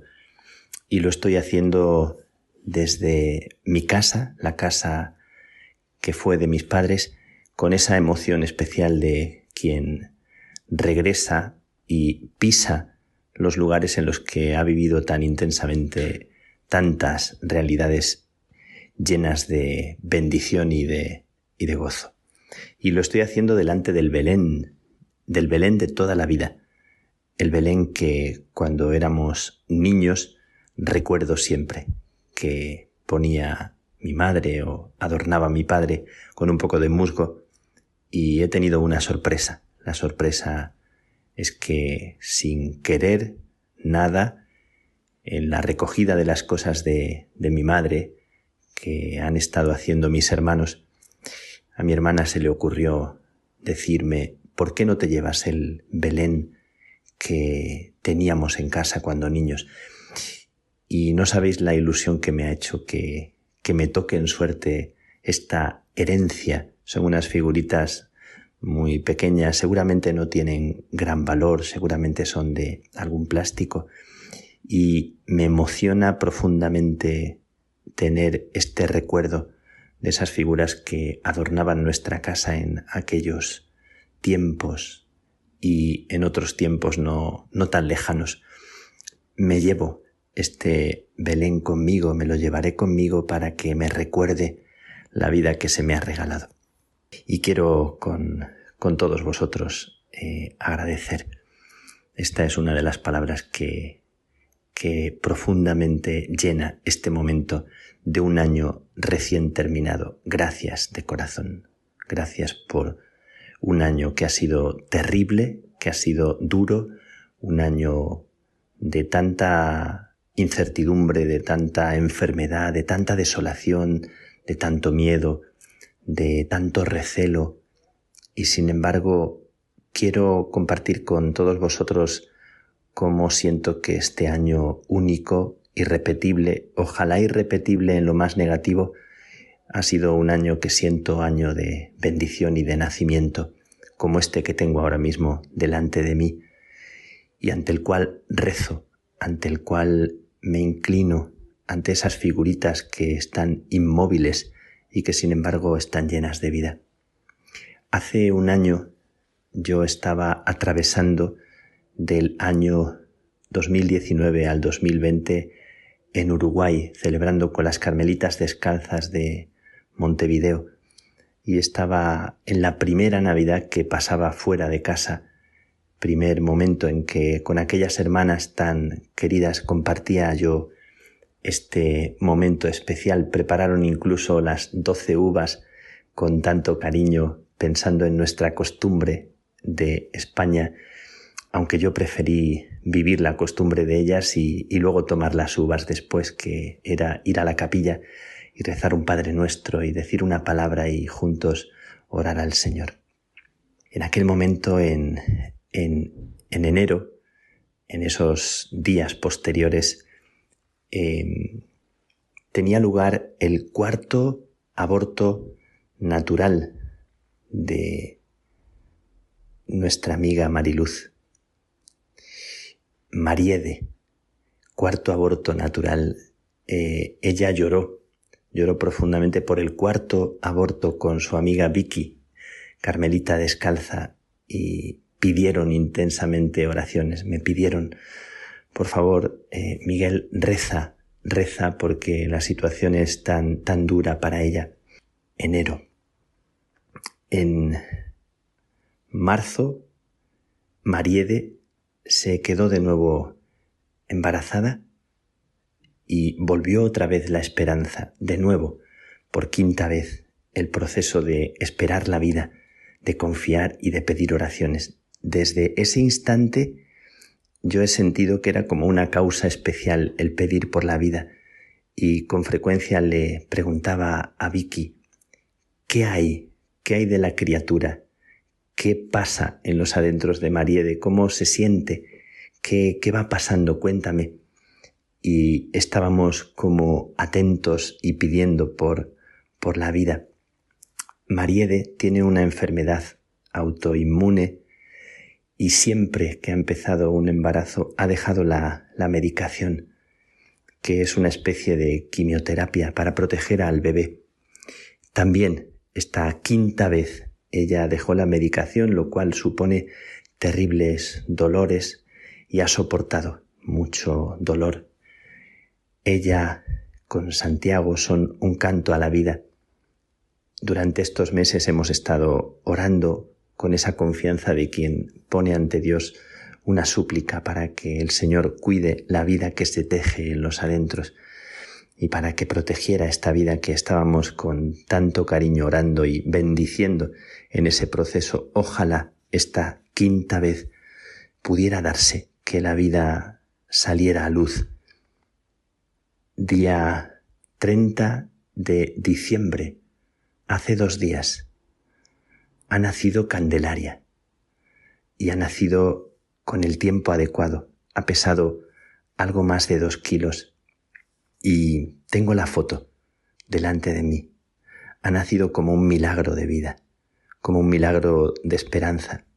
En este año horrible, decimos, en este año lleno de tantas situaciones que nos han marcado y que nos han dejado con el deseo de que este año que ahora comenzamos sea un año diferente, siempre lo será. Sin embargo, también y de una forma muy, muy especial creo que recordaremos el 2020 como un año también de bendiciones que más adelante sabremos valorar y calibrar. Ha nacido Cande, Candelaria, y es como una candela encendida también. Su madre se llama Mariluz, María de la Luz, y su padre se llama Santiago. Es una invitación a la luz y a la fe y a la esperanza de una mujer que aceptó sufrir el dolor de dejar la medicación para proteger la vida que se tejía dentro de su entraña y nació el 30 de diciembre, el día que se aprobaba en Argentina la ley del aborto. Qué curioso, qué curiosa coincidencia. Candelaria viene a la vida justo en este momento de la aprobación de una ley que no protege la vida, que no arriesga por la vida. Pues hoy quiero con, con todos vosotros hacer mi canto a la vida y me encantaría tener en mis brazos a, a Candelaria y también abrazar a, a Mariede y a Santiago y decirles gracias, gracias porque antes de expirar este año tan único, nos habéis regalado, habéis sido canal de una vida que es el deseo profundo que hay en nuestro corazón. Este año, que fue el año que falleció mi madre, como han fallecido tantas madres y tantas personas queridas. Y he dicho falleció, pero mejor debería decir nació a la vida, porque lo que siento es que ha nacido a la vida y el consuelo interior del corazón que queda es que está en el mejor de los lugares y disfruta de la vida y nos mira y nos alienta desde allá, como tanta gente me ha dicho. Y sobre todo porque siento que lo que ha sucedido es que con su ir y partir nos ha vuelto a dar a luz y nos ha empujado a vivir.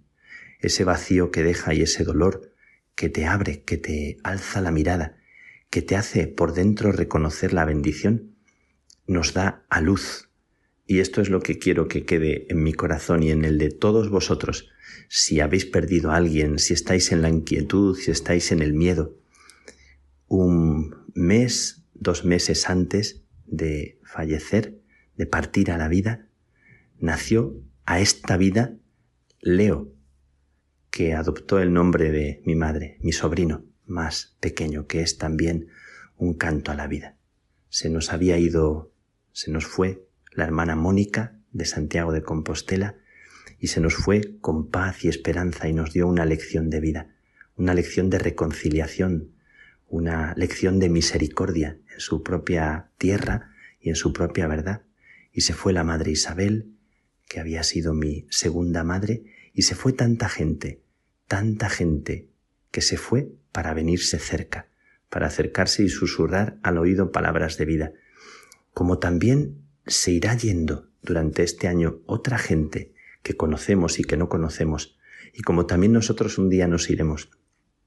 Pero nos queda la vida y nos queda el mejor de los antivirus, que es la confianza y la palabra profunda, valiosa, valiente que hemos recibido de nuestros seres queridos en el fondo de nuestro corazón. Una invitación a ponernos en pie, a alzar la vida, a alzar la mirada. Y entré en este año temblando como un niño en muchas habitaciones, no voy a decir número, de enfermos de coronavirus, sin saber en ese momento que yo había pasado el virus, que yo había pasado también el virus sin, sin apenas notarlo y había generado ya los anticuerpos, pero cuando entraba en las habitaciones temblando, las primeras veces no podía imaginar que entrar con tanta fragilidad para bendecir en nombre del Señor, que entrar en esas habitaciones para ser presencia de Jesús en mi miedo y en mi desconcierto, se iba a convertir para mí en un alumbramiento en mi propio corazón. Y Delia me dijo, doy gracias por esta enfermedad. Y lo decía con una sonrisa y con tanta sencillez. Y Raquel me decía, tantos milagros ha hecho Dios en mí. Después de tres cesáreas, el médico me dijo que por favor no tuviera más hijos. Y nació mi hijo, el último, precioso hijo. Y Victoria me dijo que en Ifema nació a la vida, cuando una enfermera a la que conocía le puso la mano en el hombro y pronunció su nombre, y desde aquel instante volvió a recuperar el deseo de vivir y me la encontré sonriendo, llena de vitalidad. Y Marta, una mujer luchadora, que me dijo en los momentos más difíciles de mi vida, le dije a Dios, Dios mío, te doy infinitas gracias por todo, por lo que ha sido y por lo que vendrá. Sé que tú me darás fuerza para lo que está por venir. Y Julián, que me lanzaba besos, eh, una figura delgadita, un padre de familia que cuando le visité estaba tan agradecido que no dejaba de tirarme besos con la mano como un niño emocionado. Y tantos y tantos que nos han dado una lección de vida y que nos han engendrado a la vida. Un año difícil, un año complicado. ¿Qué vendrá? No lo sabemos. Yo no sé lo que vendrá. Yo me siento muy, muy pequeño, pero todo lo que he vivido durante este año tantas inquietudes, tanta estrechura y también estar confinados, confinado con mi comunidad en una estrechez también de cercanía fraterna que ha sido como un calor de, de cercanía amistosa con ellos, me ha traído tanta bendición. Quiero agradecer con todos vosotros, quiero darle gracias a Dios de corazón y quiero pediros que juntos miremos lo que está por delante con la fuerza que hemos recibido de tanto como se nos ha regalado. Termino haciendo una oración. En donde estoy, en Dublín, hay un personaje que vivió muy cerquita de la casa donde vivo, que es el cardenal Newman, un gran personaje uno de los poemas, de los himnos más bonitos que recitamos en la liturgia, en inglés, lo voy a recitar para vosotros en castellano, que sea como una oración, como un empuje, como una fuerza, como una bendición que nos dirigimos unos a otros con, con mucho afecto, la comparto con cada uno de vosotros. Guíame, luz amable, entre tanta tiniebla espesa, llévame tú Estoy lejos de casa. Es noche, oscura y densa. Llévame tú, Guarda mis pasos, no pido ver, con fines ni horizontes, solo un paso más me basta. Yo antes no era así, jamás pensé en que tú me llevaras. Decidía, escogía, agitado, pero ahora llévame tú. Yo amaba el lustre fascinante de la vida, y aun temiendo, sedujo mi alma el amor propio. No guardes cuenta del pasado. Si me has librado ahora con tu amor, es que tu luz me seguirá guiando entre páramos y lodazales, riscos y torrentes, hasta que la noche huya y con el alba estalle la sonrisa de los ángeles, la que perdí, la que anhelo desde siempre. No pido ver. Llévame tú. Que el Señor os lleve este año, que el Señor os lleve en cada paso, que el Señor os encuentre humildes y audaces y me encuentre humilde y audaz. Hay tanto por descubrir, tanto por vivir, tanto por nacer. Así lo siento al recordar todo lo que parecía negativo y también se ha convertido en bendición. Que el Señor te bendiga, que el Señor te cuide y te proteja. Caminamos en comunión. Feliz año nuevo.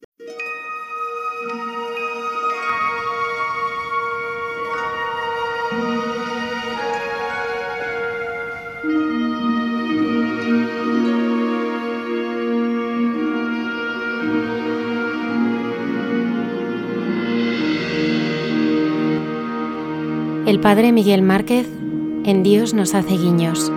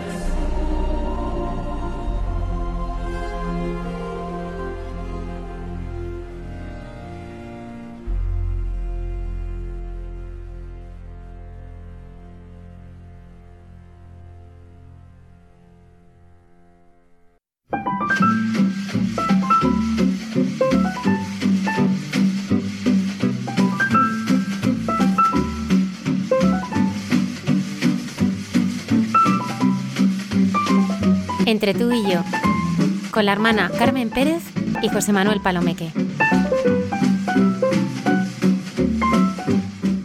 Buenas noches, queridos radioyentes de Radio María. Continuamos el programa de Hay mucha gente buena. Y, José Manuel, empezamos el año civil. Sí, porque nosotros los católicos empezamos lo que llamamos el año litúrgico con el primer domingo de Adviento, que claro, tiene mucho sentido, pero ahora empezamos el año civil y con una fiesta maravillosa, Santa María, Madre de Dios. Es que la Santa Madre Iglesia es muy sabia al celebrar el 1 de enero, Año Nuevo, esa fiesta de la maternidad divina de María. Qué bonito empezar así el año. Ya lo crees que siempre esta celebración es para llenarnos de esperanza, y alegría ante el nuevo año. Oye, y además también celebramos el Día de la Paz. Fue San Pablo VI el que escribió el primer mensaje para su celebración. Decía, nos dirigimos a todos los hombres de buena voluntad para exhortarlos a celebrar el Día de la Paz en todo el mundo, el primer día del año civil, 1 de enero, entonces era de 1968. Sería nuestro deseo que después, cada año, como hemos ido haciendo, esta celebración se repitiese como presagio y como promesa al principio del calendario que mide y describe el camino de la vida en el tiempo, de que sea la paz con su justo y benéfico equilibrio la que domine el desarrollo de la historia futura. Todo lo ilumina la fe. Es una maravilla lo que hace verdaderamente la Iglesia. Y hemos pensado, tú y yo, en un punto de mira la Mariología de Dios. Mm. Sí, claro, eh, sabemos que la Iglesia Católica posee una disciplina teológica específica, que es la Mariología, para el estudio de la, de la persona, el papel y el significado de la Virgen María y su veneración.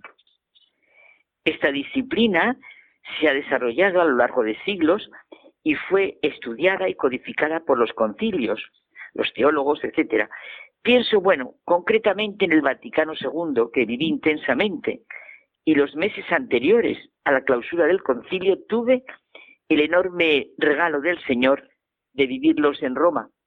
Recuerdo perfectamente el capítulo octavo de la Lumen Gentium, y que es un curso sintético de Mariología, y también la Marialis Cultus de San Pablo VI, y la Redentoris Mater de San Juan Pablo II.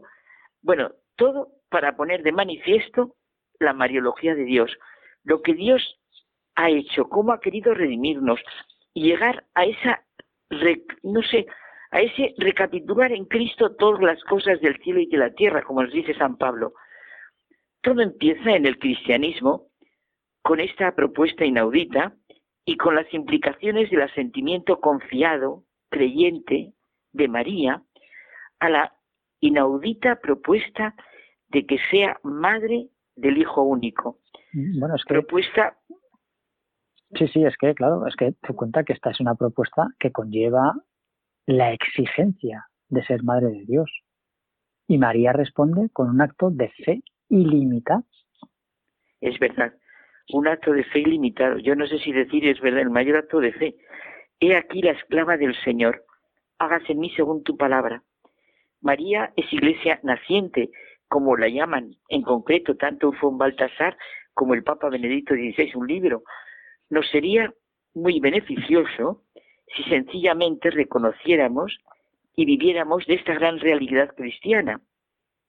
La Iglesia es nuestra madre y esta maternidad se hace clara y visible en el hecho y la manera de ser María, la Madre de Jesús, la Madre de Dios. Nada, que empezamos llenos de fe, esperanza y caridad el año con la celebración de algo tan extraordinario en toda la obra de la creación como es la maternidad divina de María. Nosotros podemos conocer la Mariología a través de lo que el Creador, el artista de María, Dios, ha hecho en ella y ella ha respondido con ese sí, con ese hágase en mí según tu palabra que hemos de aprender nosotros para vivir. Es que este ha sido, es y será el esfuerzo de los mariólogos, ver las maravillas que Dios ha hecho en ella y la respuesta que dio con su vida. Qué bonito, la recordamos así, es verdad. Y mira cómo la recordamos los creyentes a diario y de una manera muy breve, en una de las oraciones más queridas y vividas de la Iglesia, el Ángelus. Es una invitación a que lo recemos, pero muy a, muy a diario. Vivir iluminados por esta oración nos haría mucho bien. Desde el comienzo del diálogo se pone de manifiesto la inmensidad del misterio. Alégrate María, llena eres de gracia. El Señor está contigo. Bendita tú entre todas las mujeres y bendito es el fruto de tu vientre. Alégrate y llena eres de gracia. Tiene una profunda conexión. Dios la ama y la ha colmado de gracia con vista a su maternidad. Es la tan repetida palabra griega, yo me acuerdo cuando estudiaba, que Jaritomene, la manifestación del misterioso plan de Dios en la redención. Y cómo estamos con esta visión de Año Nuevo, pensar también en la oración que rezamos en lugar del ángelus durante el tiempo pascual, desde la vigilia de Pascua hasta Pentecostés, y que él también empieza con el Alégrate, reina del cielo. Es verdad, nos quedaba eso, que hemos invitado a, que, a rezar el ángelus y esto nos lleva con tu invitación, que es la continuación, claro, el Regina en plena Pascua, es verdad. Y de hecho, Dios, hay una cosa, yo creo que hay una realidad enorme. Al lado de la Madre de Dios y de su Hijo está San José. Y como vamos a empezar el 2021 y estamos viviendo la carta del Papa Francisco con corazón de padre para celebrar el 150 aniversario de la declaración de San José como patrono de la Iglesia Universal, podíamos pensar, pues como los literatos escriben sus libros, los artistas pintan sus cuadros, los escultores hacen sus esculturas, los músicos componen sus obras, pues nosotros podíamos pensar en una Mariología escrita por San José. San José, desde su vivencia y juicio en esta vida y en la eterna, ante María, la Madre de Dios. Bueno, yo creo que, Carmen, sin ser tan ambiciosos, quizá nos bastará con que hiciera una Mariología desde lo que San José vivió con ella en la tierra. Fíjate eso, lo profundo que podría ser, ¿eh? y la iluminación que sería para todas las familias. Ahora que el Papa va a declarar el año de la familia, el día 19 de, de marzo. Es verdad. Es que tú y yo hemos pensado mucho en la necesidad que tiene nuestra sociedad de la familia. Nos dice de una manera muy sencilla el Papa Francisco tres palabras que abren camino para vivir en paz. Permiso, que es respeto, que es maravilloso, fundamental. Gracias, perdón, encierran una gran fuerza, la fuerza de custodiar la casa, incluso a través de miles de dificultades y pruebas. Oye, te voy a contar un hecho muy concreto. Un marido me estaba haciendo unos juicios muy certeros y positivos de la actitud de su mujer como consecuencia de varias anécdotas vividas últimamente en todas estas circunstancias, bueno, cómo hacer las celebraciones, momentos duros, dificultades de todo orden en la sencilla vida familiar diaria y le dije, oye, estás haciendo con ejemplos muy concretos un tratado sobre la vida de tu mujer, como esposa, madre, hija, hermana, amiga, trabajadora, ama de casa, vamos, que serviría de referencia y juicio para muchas familias.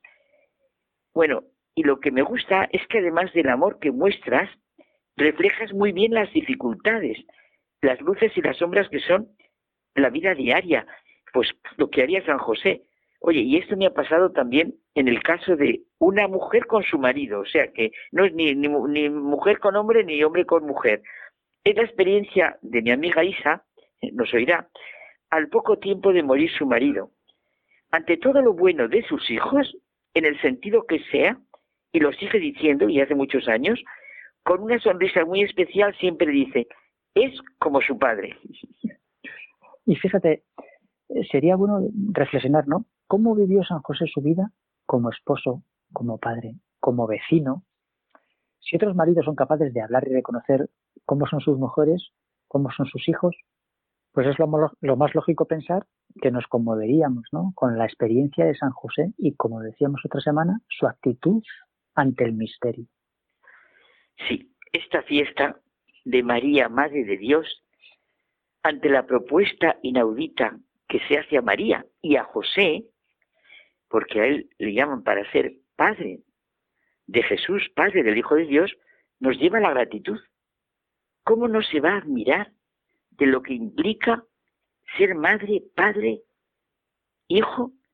¿Y cómo puede ser un acto puramente fisiológico producir una persona humana con toda su dignidad, grandeza, responsabilidad, libertad, espiritualidad, capacidad para plantearse la verdad, gozar de la belleza, la vivencia de Dios. ¿Cómo es posible todo esto sin el origen que todo lo engendra, sin Dios?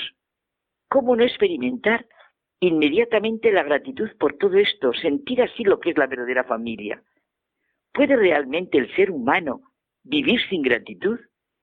¿No es la gratitud un sentimiento, una vivencia radical y consustancial al ser humano?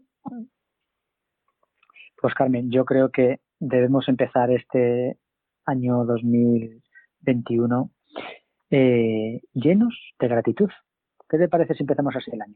Maravilloso, llenos de gratitud. Y concretamente vamos a sentir llenos de gratitud a Dios, concretamente en María y en José.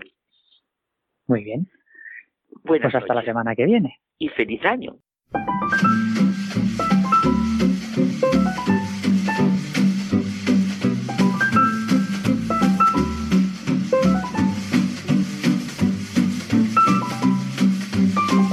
Entre tú y yo, con la hermana Carmen Pérez y José Manuel Palomeque.